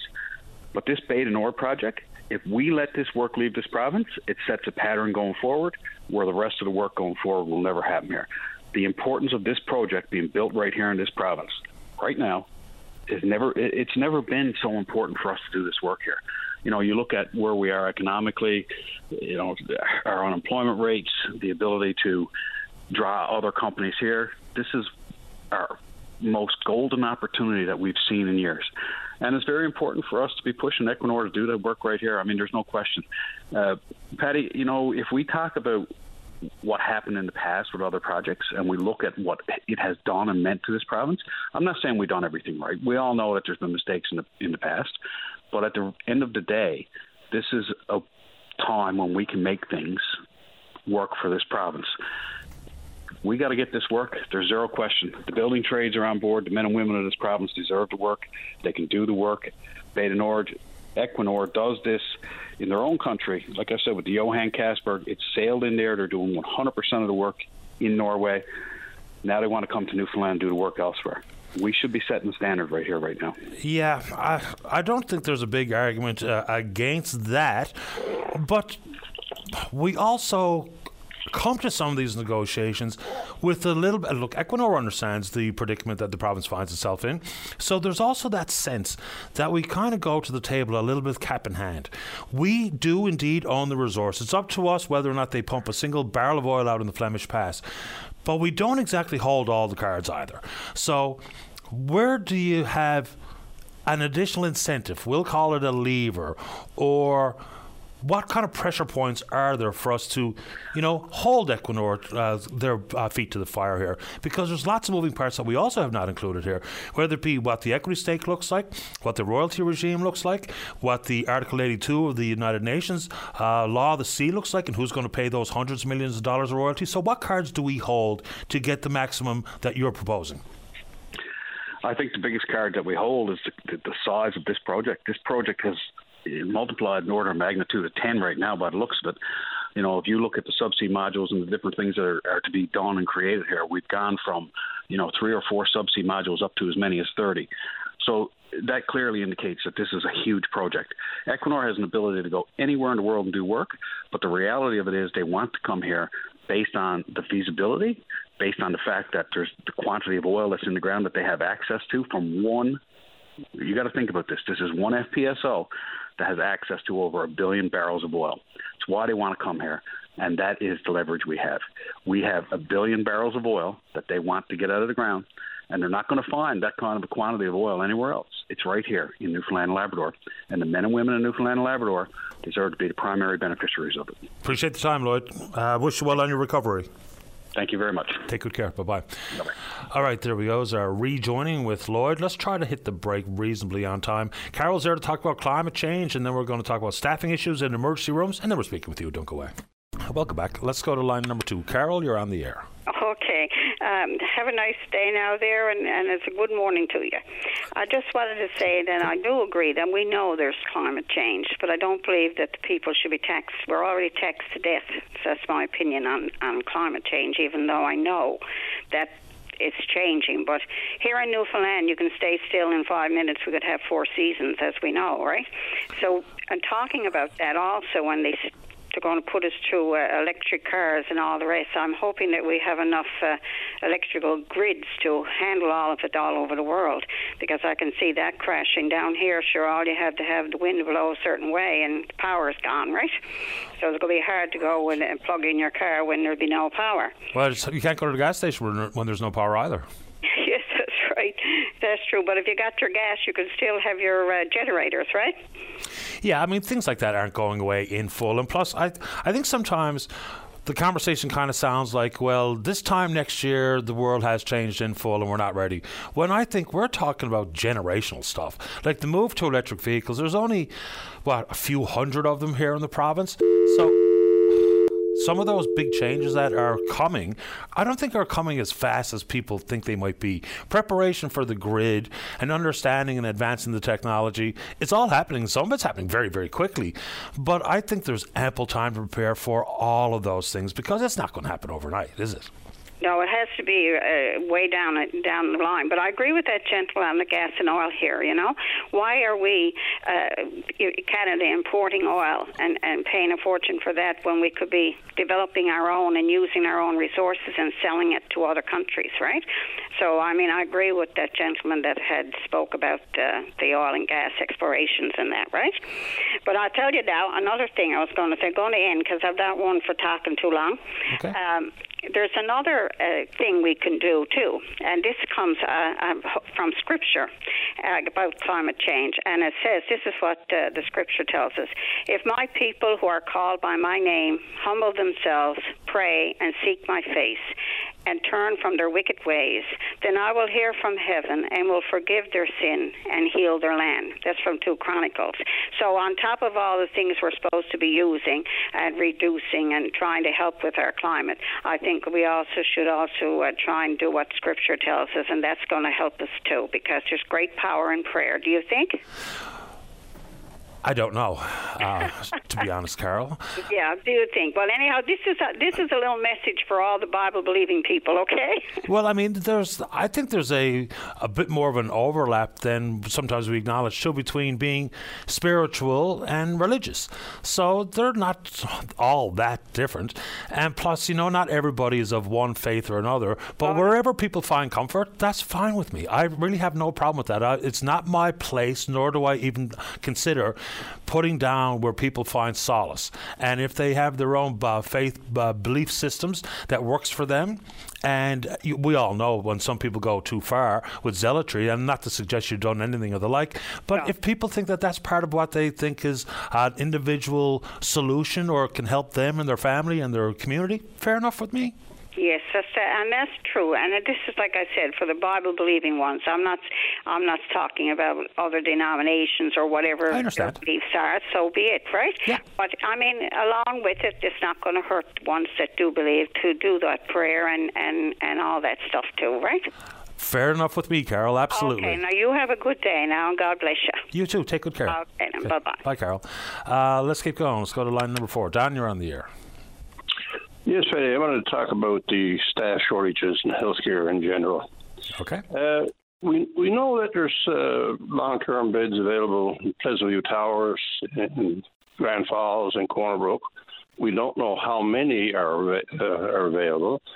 We do know that they're uh, they're vacant because there's a staff shortage, but we don't know what type of staff, whether it be cleaners, PCAs, LP uh, nurses, RN nurses, or nurse practitioners.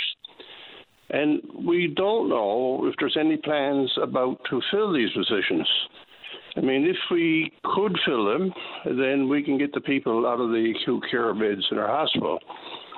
So I'd like to hear from our government people to say what's what's in the works to uh, to fill the staff shortages in our long-term care facilities. That was sort of the point number one.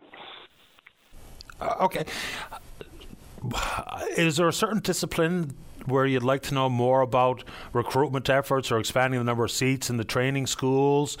Because some of those disciplines we have heard lots of information about, whether it be the number of vacancies, programs, and incentives put in place to recruit and retain more. So, there are specific disciplines that you think we are uh, su- suffering with a, a dearth of information? Well, that sort of brings me to point number two. Okay. Is we know that we have a general staff staff shortage in our healthcare system in Newfoundland. Uh, we have a shortage of somewhere between 60 and 100 uh, G, uh, GPs for family doctors. Uh, the Nurses Association tells us that we're short, I think it's 800 RNs We haven't heard how many LPNs or personal care attendants or paramedics were short.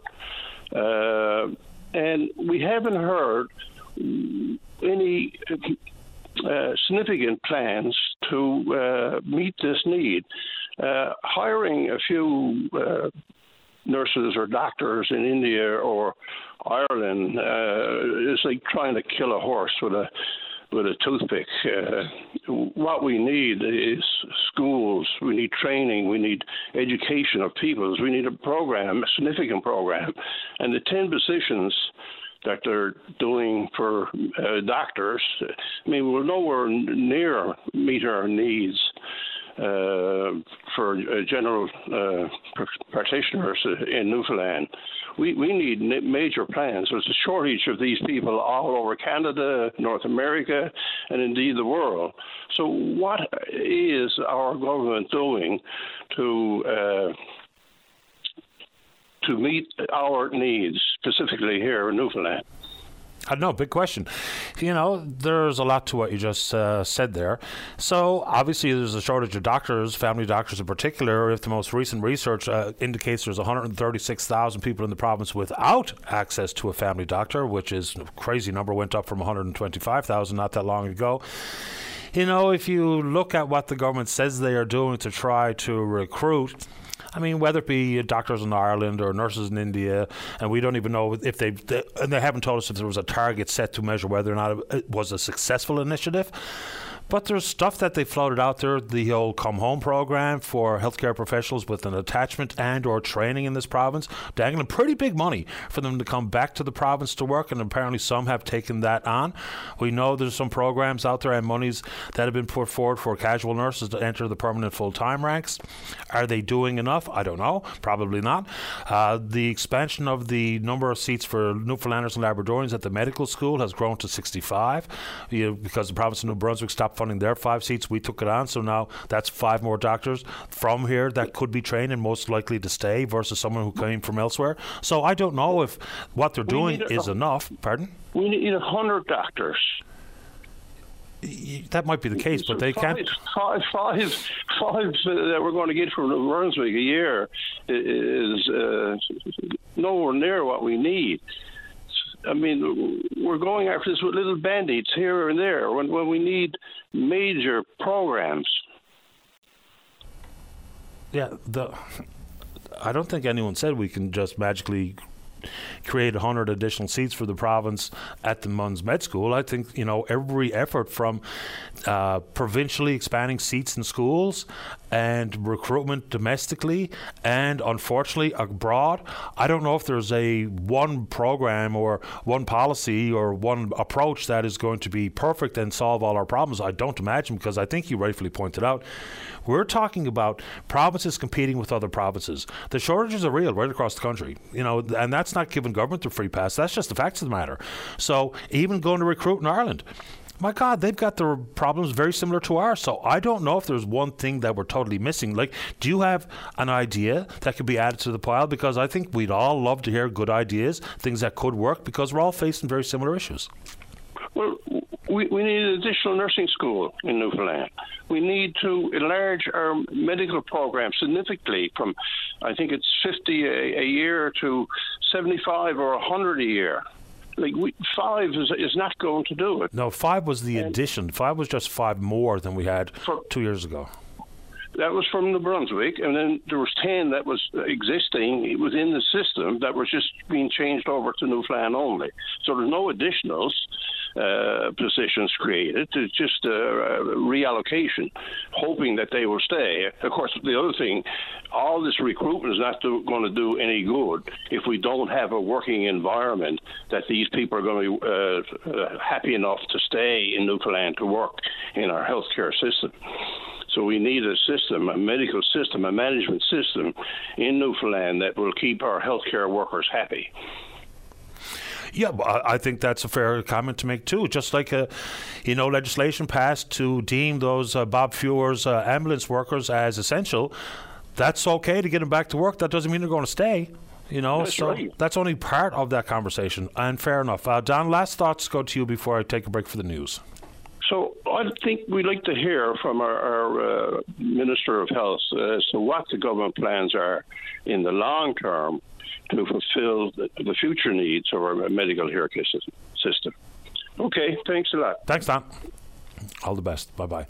Uh, let's go ahead and take a break for the news. How are we doing on the phones there, David? When we come back, the floor is yours. Don't go away. Take a break. Join us weekdays from 12:30 to 1 p.m. as we discuss anything and everything that's happening now. It's all on the table during your VOCM lunch break. Welcome back. Let's go to line number one. Good morning, Anne. You're on the air. Good morning, Paddy. How are you this morning? Very well. How about you? I got a complaint about home care. Okay, what is it? Well, I live out here in the Dildo area.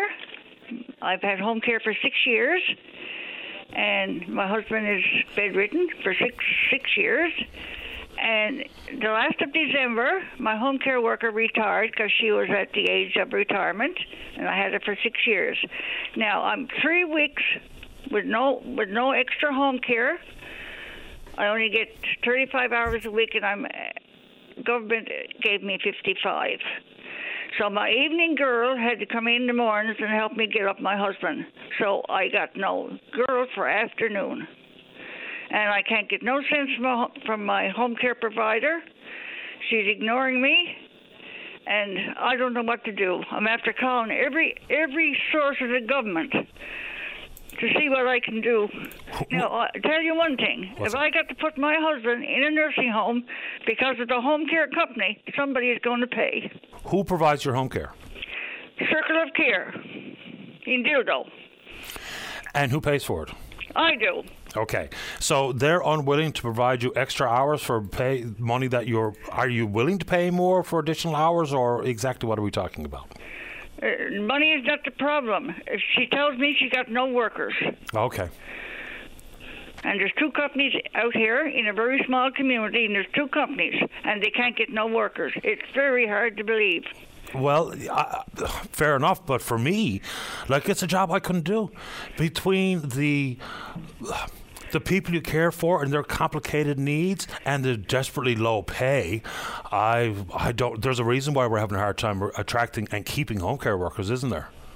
Well, I'm after phoning several different companies, and they all got the same problem. Now, Yeah. you tell me all these people out in the communities lying around doing nothing, they can't find no workers. It's, it's, I, I can't believe that. Yeah, I, I I imagine the case is they can't find people who are willing to do it. Not that there's people out there who absolutely should be doing something for a living. Is I guess there's just not as many people interested in providing home care as these companies would like because obviously it's in the company's best interest if they could hire more workers and have more hours paid for by people like yourself. They'd be better off in their business standing. So I guess they're just really struggling trying to get anyone to want to do that job. It's a really difficult job to begin with. I don't think we pay home care workers enough money to want to have more people wanting to do it. So I think the same thing if you look at the other end of the spectrum. But say, for, for instance, an early childhood educator. We're having a devil of a time getting people to do that because it's a tough job with a huge responsibility, but not the rate of pay that you think should be afforded to them. So, yeah, both ends of that spectrum, I think, is very similar issues. Okay, well, I tell you right now, you're no help to me. But if somebody on the line is willing to help me, I'm willing to do private home care. And I can't really. I, I'm new to the community. I don't know anybody. I'm welcome to. I'm more than happy to do it privately. But I don't know anybody that's willing to do it. I understand. So you say you're in Dildo? Is that what you said, Anne? Yes. Okay.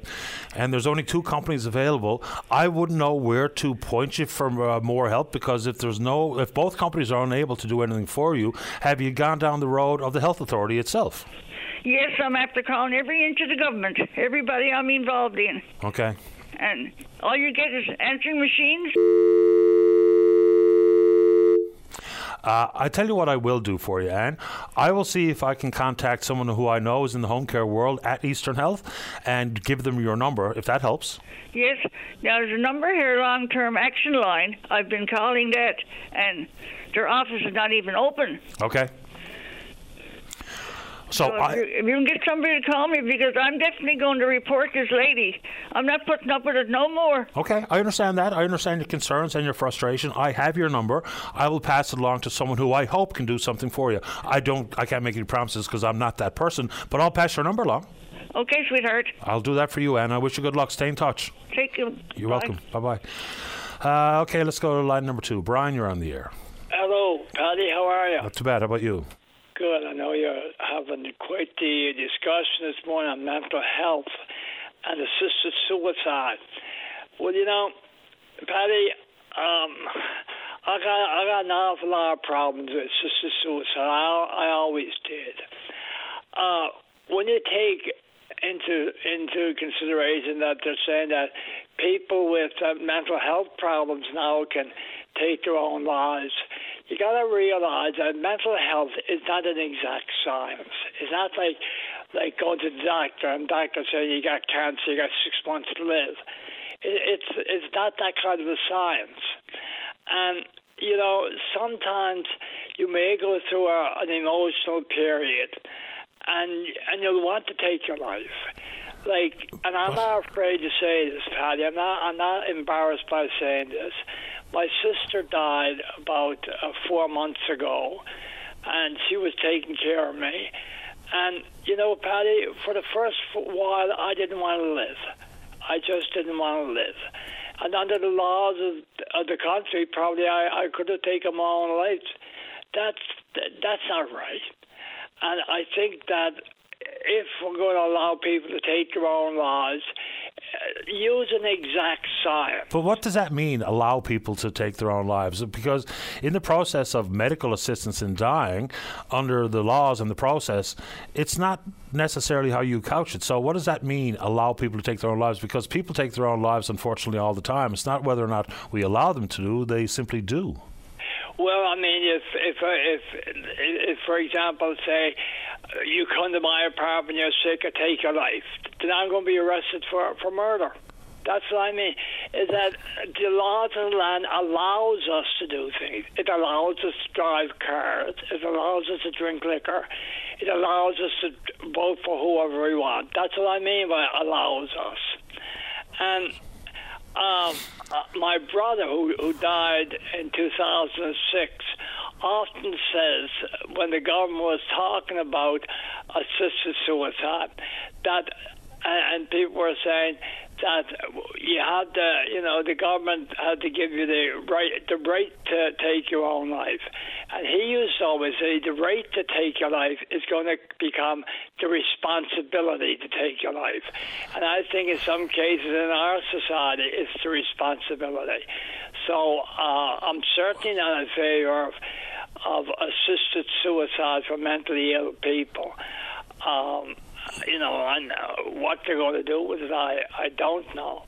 But I, I think before you um, make laws uh, saying that um, people with mental problems can take their own lives, uh, you think you think twice about it. They're not allowed to drive cars, and they shouldn't be allowed to take their own lives. I, I'm not uh, still. I'm not 100 percent sure about what allowed means because people Well, do we, it. We, li- we live in a we live in a democratic country. Right? Yeah. Living in a democratic country allows you to do certain things. It allows you to vote. Yeah, but uh, these are all very, very, very, very different things. You know, if someone makes a personal decision that they have come to that conclusion that that's what they want to do, they would like to take their own life for one reason or another. There's no allowed or disallowed involved in that conversation. If we're talking about medical assistance in dying and going through your healthcare provider, your doctor, and a second doctor, and meeting all the eligibility requirements to get a doctor to help you, uh, whether it be in your own home or in a clinical setting or in a hospital. So they're all different things. I mean, we've experienced uh, suicide here in our company. Uh, I've experienced it in my social circles. So, and these weren't people who were told they could or could not. They simply chose to do it. So, I, I maybe we're in the same church but different pew. Uh, but I'm not sure. I'll give you the final word, though. Go ahead. Well, the thing is, uh, as I said again, uh, when uh, uh, probably I'm using the wrong word. I don't know. Probably I should I don't know. use And the it, word it, yeah, okay. encourage. Um, and I think we are. I think that's one thing we're doing in our society, the way we live our lives. I think in some cases we are encouraging people to take their own lives. Oh God, no. Gay, gay people, uh, lesbian people, people with AIDS. Uh, since the 1980s, uh, I've I've uh, I've I've heard you know pol- even politicians saying that you know uh, people with AIDS uh, may be better if they thought about about removing themselves from society.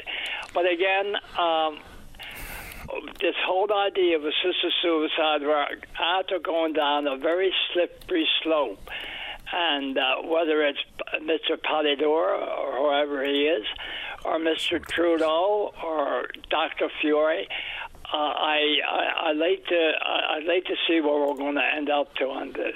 I'd Let's like see. to thank you. I know we disagree, and that's okay. Oh, I don't even know if I understand what you're saying to disagree or agree, to be honest with you, because they're different things. Going to a doctor to talk about this, the end of life, versus make your own personal decision of your own accord, quietly and personally, they're just different things. Uh, you know, so I'm not going to agree or disagree because I'm not 100% sure uh, where you're coming from, but that's fine. And that's the nature of the beast here for these types of conversations. It's not win or lose, it's not a zero sum game. So I'm glad you made time for the show and I appreciate the call. God bless you and have a nice day. The very same to you. Take care, Brian. Okay, bye bye. Uh, when we come back, we're talking about MUN. Don't go away. Welcome back to the show. Let's go. Uh, where am I going here? Just one second. Get the right controller in play. Let's go to line number four and say good morning to the PC member for Conception Bay South. That's Barry Petten. Barry, you're on the air. Hi, good morning, Paddy. How are you? Not bad, you? I'm good, thanks, Paddy. Uh, I'm calling in this morning. You have a few minutes. I just read that story this morning and uh, actually read in VOCM online first thing this morning about MUN. And, you know, to say that I was floored, I guess, is an understatement. I mean, I spoke out about MUN's spending and out of control spending, what I referred to a couple of years ago, and I got a lot of flack back from Mon, uh, President uh, Timmons, and, and others. And fair enough, that's, that's, that's the game we play, and I understand. And the question, why would I say it's lavish? Why am I questioning their spending? And why have you? Why am I questioning this contract, this lavish contract with uh, personal trainers and tax prep uh, monies involved? The reason I'm, questioning it, Paddy, obviously we're seeing it again today. I mean, hundred thousand dollars at Fogo Inn, which is a beautiful place, but it's, it's on one money out of the wall. We got skyrocketing tuition. We got a strike looming. You know, I mean, my own daughter's tied up in that, trying to complicate this possible strike. And, you know, and this, this, this, this I, border regions were not even asked. I mean, in the story I read, the border regions weren't even communicated on this one. Is wrote there's politicians possibly involved. Like, when does this stuff stop? I mean, you could have this form. No reason you couldn't have this form in a in a, a nice plot. No one got a lot, a lot of nice buildings. We just got a new science building built. There's lots of places you can go to have this form. Go down to the rooms and bedroom if you want to. You know, go somewhere a bit better. You know, you don't have to go out there and the, and the dime, really on your taxpayers' dime, and you're on the students' dime who are, Yeah. are suffering, struggling. It's a hard one, Paddy, I think, for any common person, like probably like myself or you or anyone else out there, to get your head around. And it's it's it's it's it's not it's not it's not a good show. And I think you know, I just I, I to me it just dumbfounds me. It's not a good look. I mean, when we're talking about taking the temperature of the room, and you know whether it be negotiations with your own faculty and the massive increase in tuition and the maintenance deficit at Memorial and all these types of things. Uh, but uh, so I'll say, and I'll absolutely agree that it doesn't look good. But I think it probably is being presented worse than it really is. But that's nature of the beast, though, too, isn't it? You know, out of the fifty-seven thousand dollars of direct expenses for Memorial University, some of the external funding by the participants and sponsors recovered 53 of it. So the $100,000 price tag that's being assigned to it, I think, is a little bit misleading. But yes, when you are taking your affairs to the uber lavish Fogo Island Inn, it just doesn't really jive with some of the concerns that the general public, students at Memorial University, and the Faculty Association are experiencing. So, you know, again, you could have done this almost anywhere. And if you replaced Fogo Island Inn with the Delta or the Sheraton or the Rooms or Jag, it comes across with a much different feel because it is the absolute epitome epitome of lavishness is the Fogo Island Inn. And that's not an insult, that's just reality. The rooms are extraordinarily expensive. Vast majority of people listening to this program will never have an opportunity to stay there. So I think just including Fogo Island Inn makes it feel worse than it maybe is. Yeah, no, absolutely. You know, you you you referenced the Delta, so we're going to go max out on two hundred dollar, which is getting nice from a Delta two hundred bucks a night to two thousand. And you're absolutely right. It's out of touch for most of us, me included. Uh, you know, it's a beautiful place, and it's uh, you know, it's it's it's a gem. But it's uh, you know, when you're using this money and spending it and going out there to these places, it's sending the wrong message. And you know, and, and I'll go back, I guess, to some of the commentary I had over the last couple of years being an education critic and calling out some of the spending. You can't not call it out because you see it in the in your in your face, and you look at the common person. We're going through, you know, with cost of living we're still now. People are struggling. You know, our economy's still on fire for some reason, but there are a lot of people struggling. And this stuff just like you know, the saying goes, you know, people think they're entitled to their entitlements, and this is to me, this is what this reeks of. Even though you're right, some costs are recuperate. Now there is a part there. Some of the costs are also uh, come from departmental budgets, so them that's not included. So we really don't know the full cost, but forget about that to a degree. The cost is the cost, and it is. But you're sending a terrible message to the general public, to the students, and I mean, uh, how do you expect people to sympathise or to you know sympathise with you when they just don't seem to get it? Like leadership at MUN, for some reason, on most every issue out there, and you can go back to the old, which is a separate one altogether. But these issues, they're, they're issues, and it seems to be that same sentiment every time, Paddy, that they don't have to ask for, ask uh, for forgiveness or permission. They're on their own. They want this autonomy. I mean, I like. I hope the AEG is in as a good look at the books. I, I, I think we've got that clause, we got that made possible, and I mean, extra funding provided to get staff to go and do that. Actually, I hope that's being done. If it's not being done, I sure hope that it's in the process of getting started and getting done.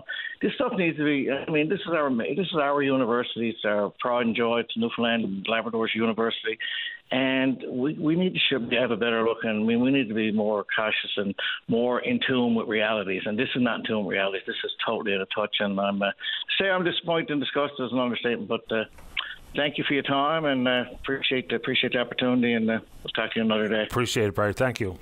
Okay, Take care. Bye bye. Barry Petten's the PC member for CBS. Yeah, it's not a good look when you consider everything that's out there to be considered this day and age and the time we find ourselves in. Uh, very quickly, we're going to wait to come back after the news to speak with Colleen. She wants to respond to Anne. Anne has the home care concern. But here's the tale of two libraries. Beautiful new $4 million library opening today in CBS, which is tremendous. I mean, you know, for many people, library is one of the centerpieces of a community.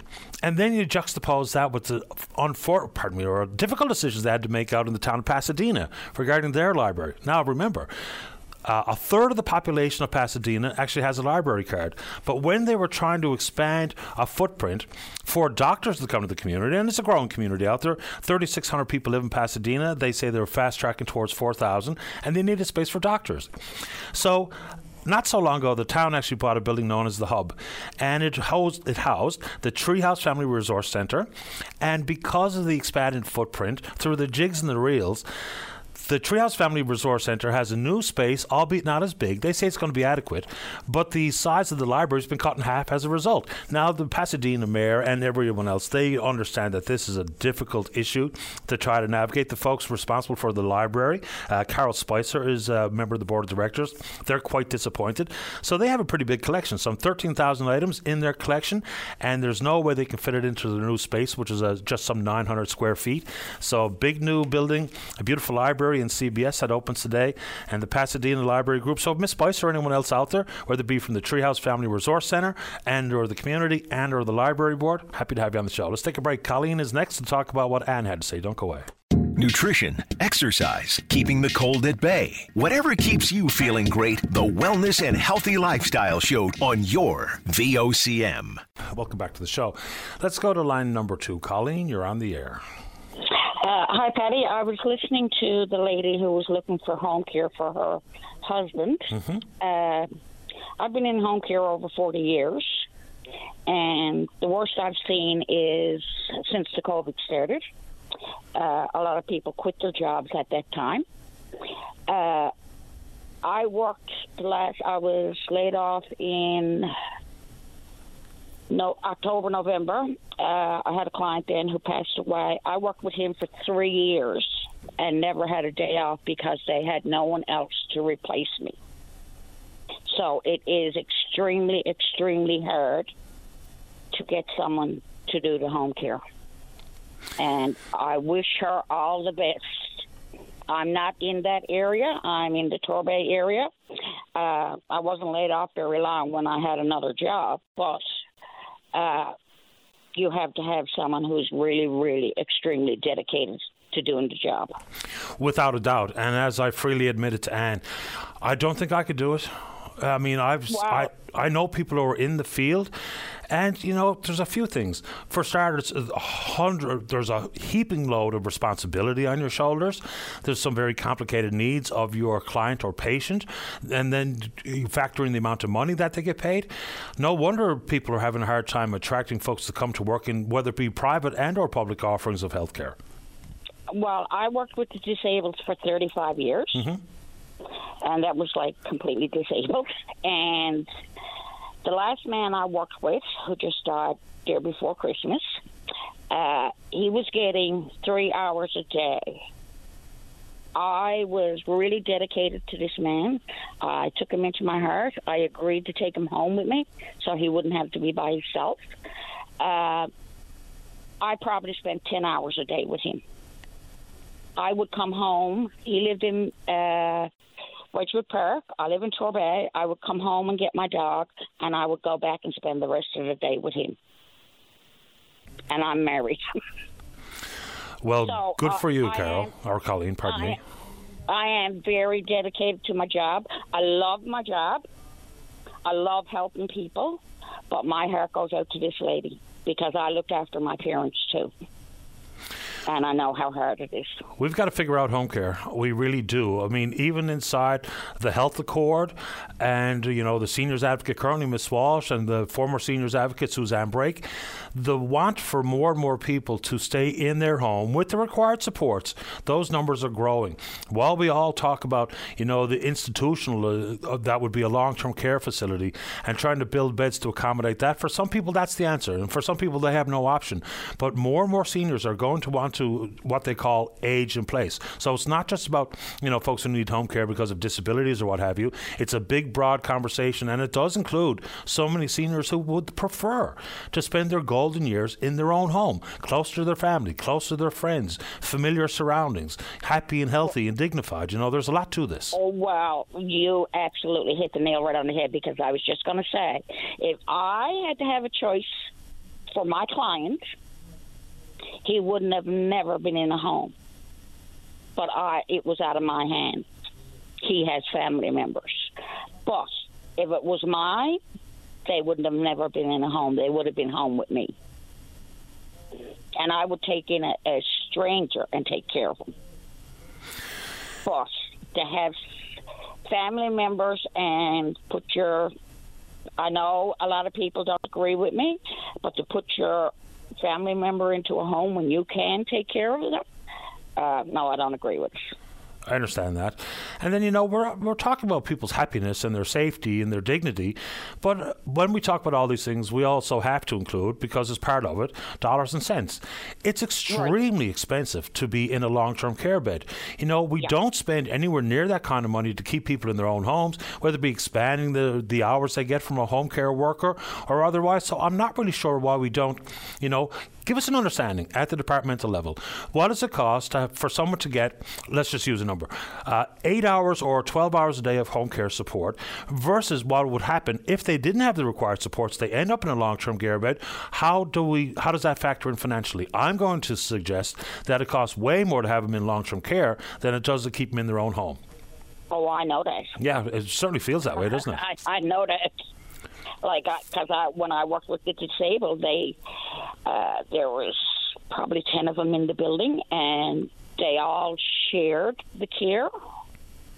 And we were kind of like in an office, and they called us when they needed us. Mm-hmm. So uh, they were a hundred percent better off that way than they were out in, say, uh, their own apartment and having someone come come in like a couple of times a day. Because usually when you're getting you, somebody has like a lot of care, well, usually they split up the hours and have you coming in a couple of times a day for that person. Yeah. Now, of course, every case will be different, but oh yes, every case is different. Mm-hmm. Yeah. uh, like uh, I was going in three hours first in the morning, and then I was going three hours first in the morning, and one hour in the evening, and then it increased to two hours in the evening, and then it increased to 24 hours a day. So it like it changes over time. Mm-hmm. No doubt. But, like, my heart goes out to that woman not being able to get uh, care for her husband because it's going to be extremely hard on her. Absolutely, you It's can. a- It's going to take a toll on her, actually. You can hear it in her voice. She's already there. Yes. Well, I cried for her. That's how, like, I was devastated that she can't get nobody. Me too. And uh, like I told her, what I would do is pass along a number to uh, someone I know in that works in that field. Not that anything's going to happen or we're going to be able to figure it out for her, but we'll try. Yes. And I appreciate that because I listen to your show. Well, actually, me and my client used to listen to your show every morning, I Appreciate it. and uh, and he loved it. And the lady that I'm working with now, when she don't have a radio, she says, Where, "Where's my radio so I can listen to Paddy Daly?" Very good. yeah. I appreciate the call and thanks for tuning in, Colleen. Yes, uh, but there is an extreme, like, need for home care workers.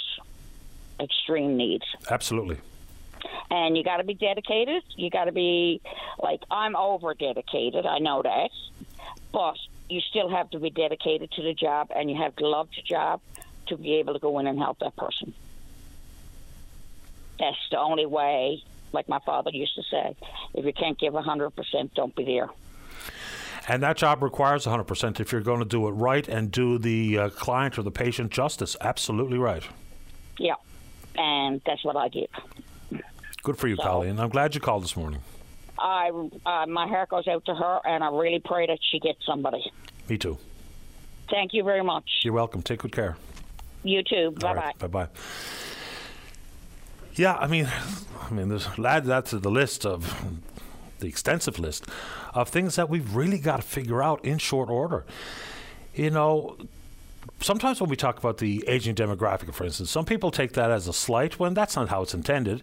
If we just look at the facts of the matter, or what we're seeing on the ground, and the average age of the population and where they live, we've got to figure out home care because the recommendations across the board have been to understand the importance for so many people with the required supports to be able to age in place, to stay in their own home.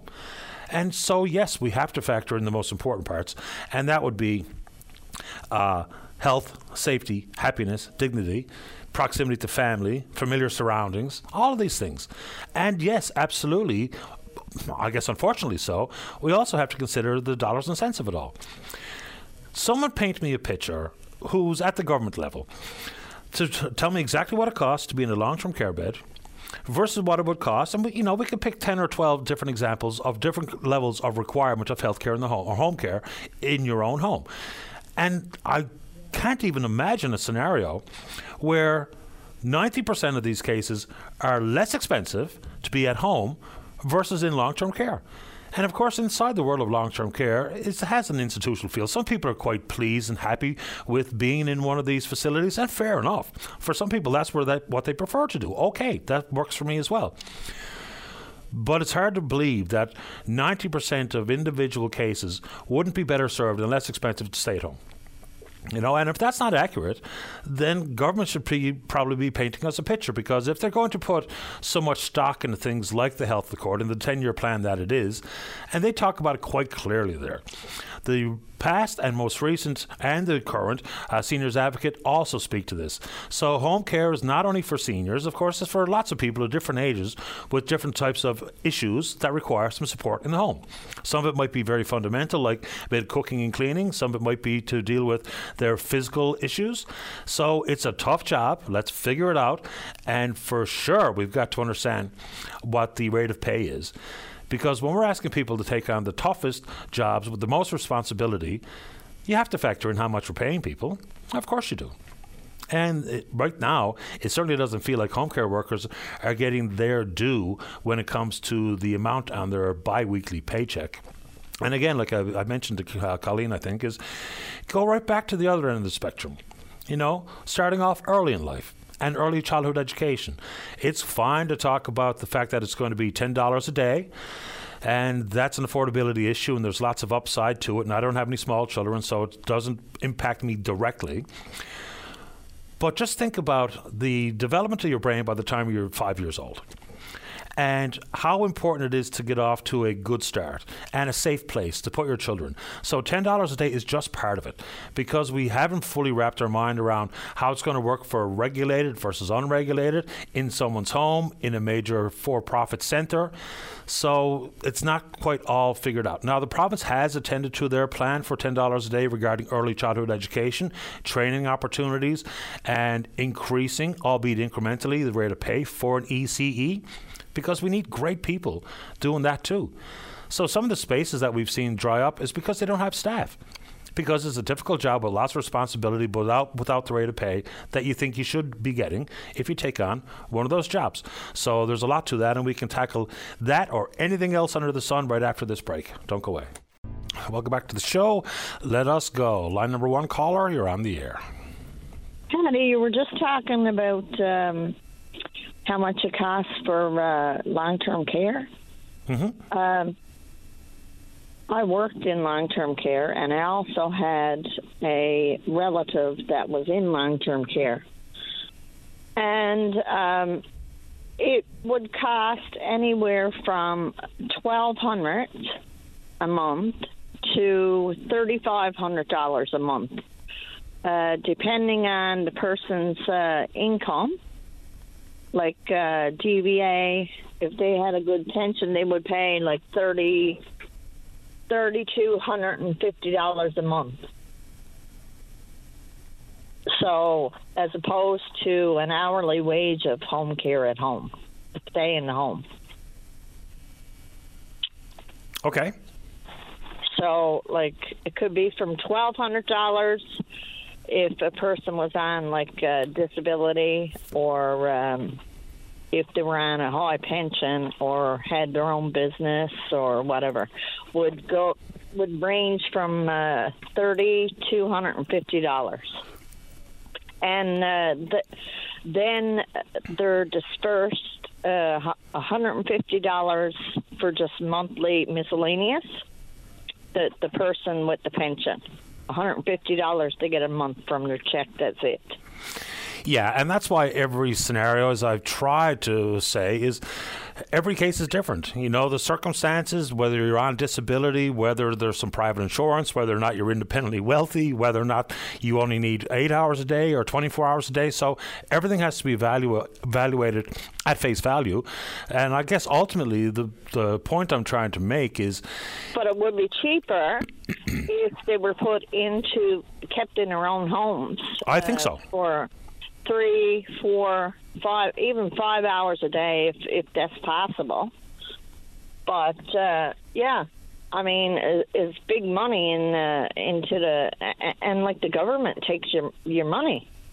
So uh, personally, I feel that it's better if people were able to stay in their own homes and uh, have the care, twenty four hour care. Um, yeah, some people need that extended uh, 24 hour care. Not all. Uh, and I do think, you know, no, as opposed all. to just talking about it in human terms, it always feels a little bit unfortunate when we uh, talk dollars and cents inside that world and or healthcare in general, but we have to because that's the reality of life. I'll be a monkey's uncle if it's cheaper to be in long term care in almost every single scenario where people simply need additional support at home. Because it's expensive to be in a long term care bed. Very expensive. And, uh, yeah, it's better if they they were in their home environment and surroundings, and if they had family that could look after them, right? So if or an agency that's dedicated to uh, looking after people in their own homes. But even the agencies, like uh, the Anne was the lady who called from Dildo, the only two entities operating out and around where she lives they can't offer any additional hours, even though Anne's willing to pay for it, because they simply don't have the staff. So again, another example in the world of healthcare delivery where we've got a staff problem, and staffing staffing issues. And I mean, we're seeing it in healthcare anyway. In the long term care, staffing is a big issue. You have a lot of people injured. A lot of staff are injured. You have people who are burnt out, especially since the COVID. Uh, and you know with other um, outbreaks. Yeah, just not enough staff. And there's a variety of reasons why that's the case too. But I'm glad you called. Would you like to say anything else this morning?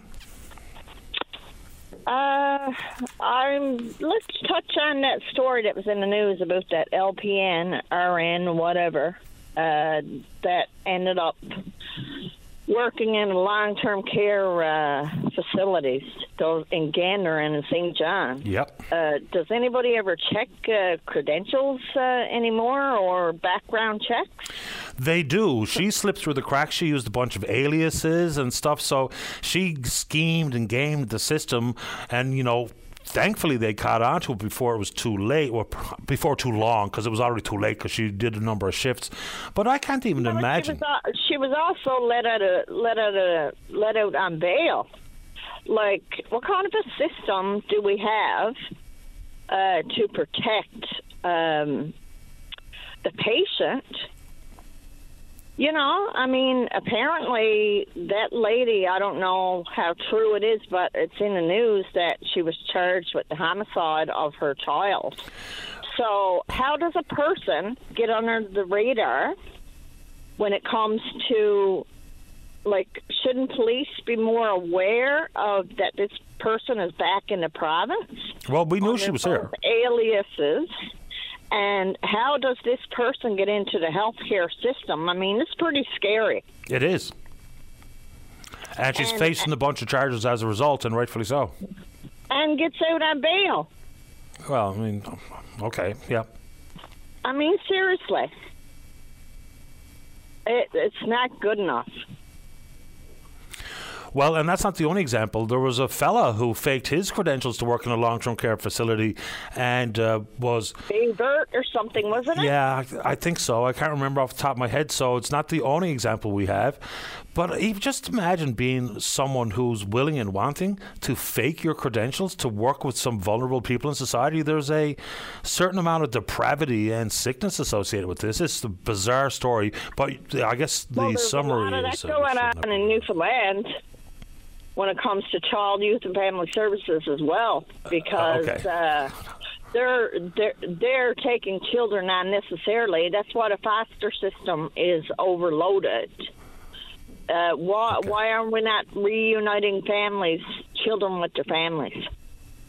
That should be the ultimate goal. Of course, it should be. When children, when yes. children are being took on hearsay and assumptions, and uh, W5 did a report with uh, Andrea Goss about Quinn Butt, and in that interview, in that documenta- documentary, Andrea states that the judge, social workers, the family court, and a judge knew that Quinn was at risk and the child was not protected, same as Zachary Turner and many other children in the province. Right. Like, I think over 36 children dead.